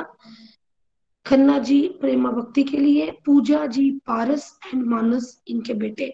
इन सबकी complete health and complete happiness Manju Sudan ji, Veena Chaudhary ji की फैमिली कृष्णा देवी जी की फैमिली चंपा देवी जी की फैमिली इन सबकी complete health and complete happiness Saumya Gupta ji की फैमिली सौरभ एंड कनिका शिवानी महाजन जी की mother in law Parth Rathore ji की family इनकी physical health and spiritual growth Mamta ji की फैमिली सुनीता महाजन जी की family Neetu Sharma ji and family Pooja Gupta ji, Priyanka Grover ji के लिए, इनकी भी complete health and complete happiness Rita ji की daughter granddaughter and family Sukanya Devi ji Asha Singla ji की sister in law माही जी की family Rajni जी की father in law और अंजलि जी की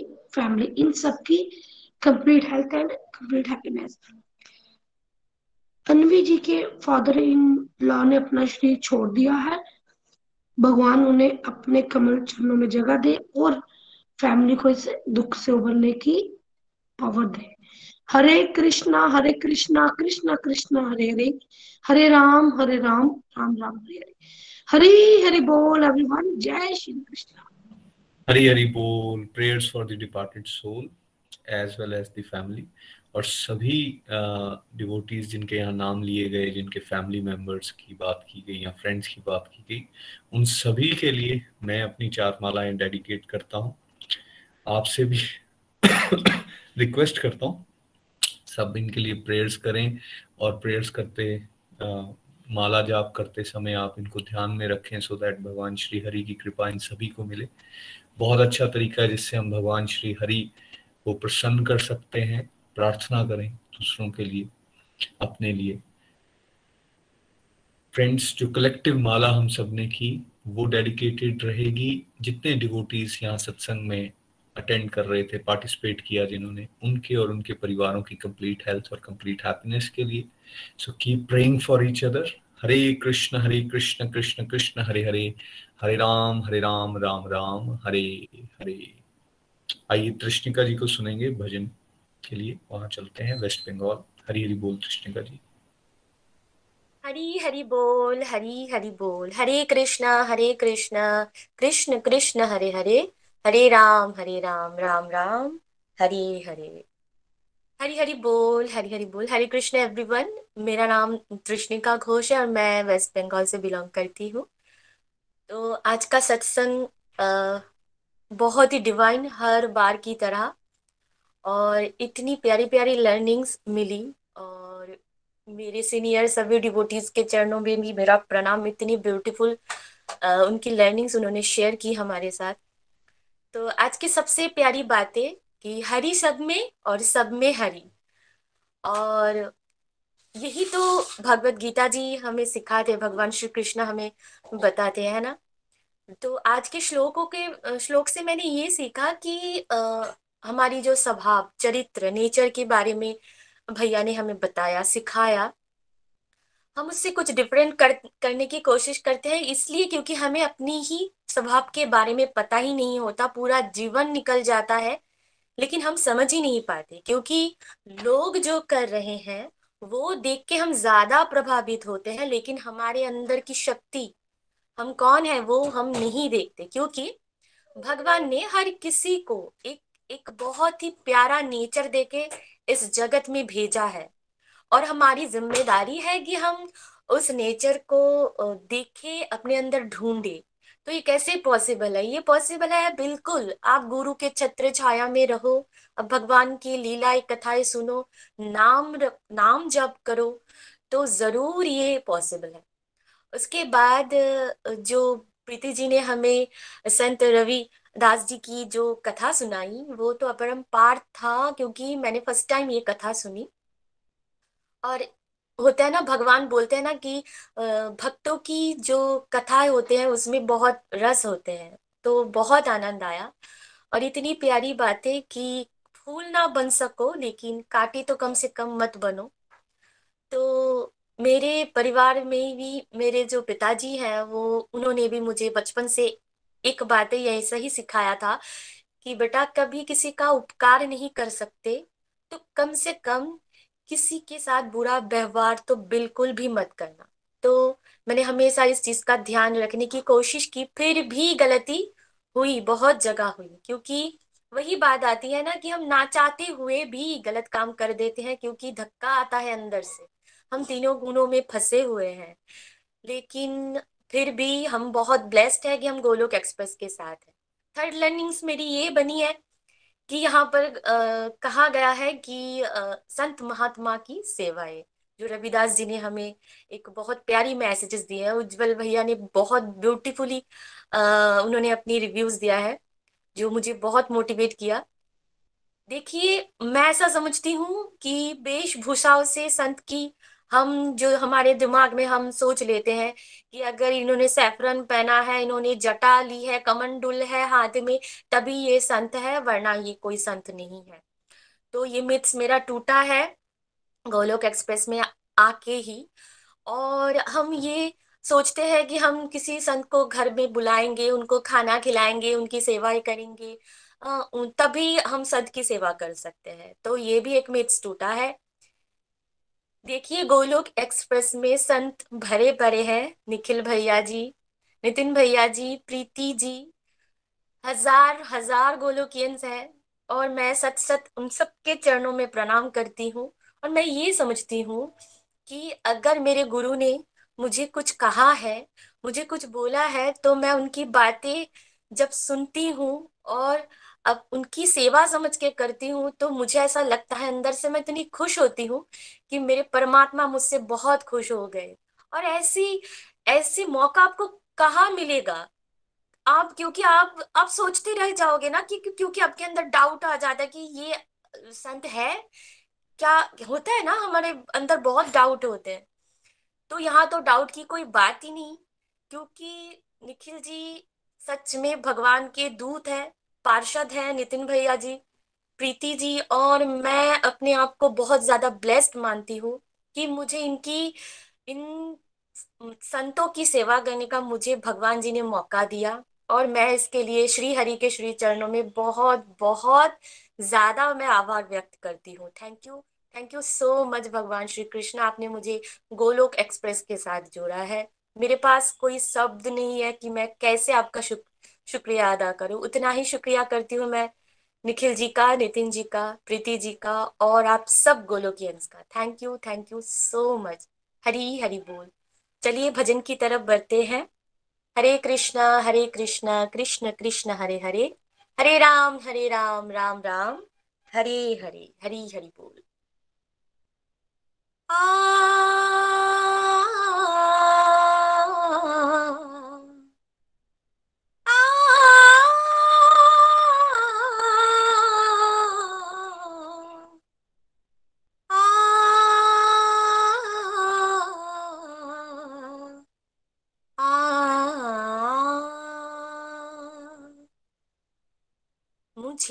सावरे के दर से कुछ खास मिल गया है। आ, हम्म, मुझे सावरे के दर से कुछ खास मिल गया है। मुझे सावरे के दर से कुछ खास मिल गया है। जो अब तक नहीं है टूटा अब तलक न टूटा वो विश्वास मिल गया है। मुझे सावरे के दर से कुछ खास मिल गया है। मुझे सावरे के दर से कुछ खास मिल गया है। जो अब तलक न टूटा वो विश्वास मिल गया है। मुझे सावरे के दर से कुछ खास मिल गया है। सगरी सगरी सनि ध परे सा सगरे सगरे सनि ध परे सा इसके भरोसे में तो आगे ही बढ़ता जाता। हम्म, इसके भरोसे में तो बस आगे ही बढ़ता जाता। हो लाख राहें धुंधली पर डर नहीं सताता। शाम साथ चल रहा है ये एहसास मिल गया है। आ, हम्म, शाम साथ चल रहा है ये एहसास मिल गया है। जो अब तलक न टूटा शाम। जो अब तलक न टूटा, वो विश्वास मिल गया है। मुझे सावरे के दर से कुछ खास मिल गया है। मुझे सावरे के दर से कुछ खास मिल गया है। सगरी सगरी, सनि ध परे सा सगरी सगरी, सनि ध परे सा जब से जुड़ा हूँ तुमसे मेरी मौज हो गई है। आ, हम्म, जब से जुड़ा हूँ तुमसे मेरी मौज हो गई है। होली दिवाली मेरी अब रोज हो गई है।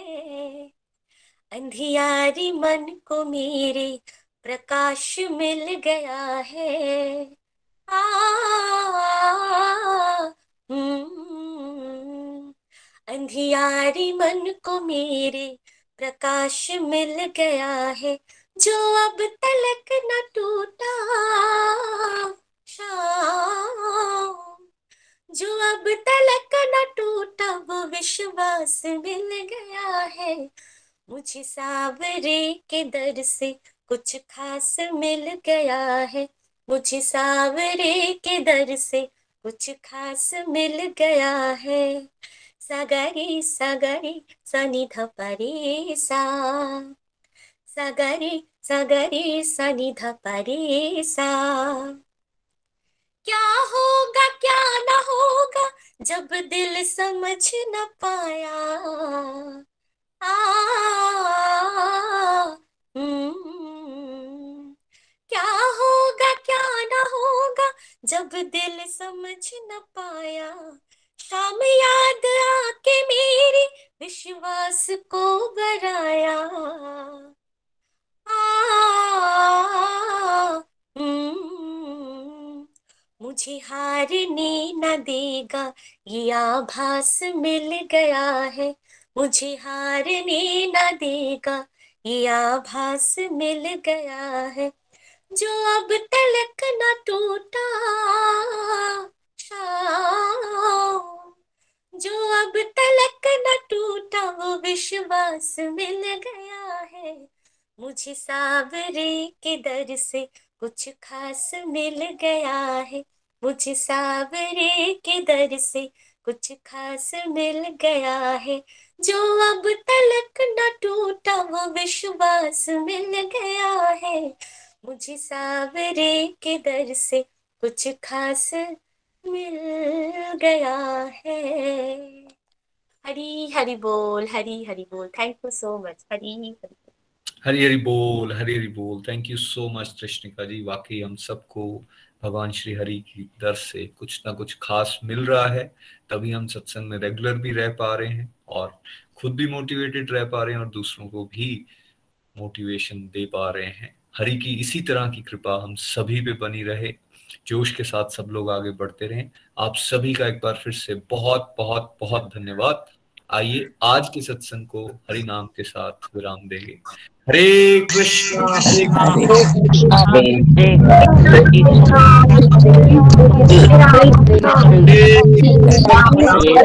कृष्णा। हरे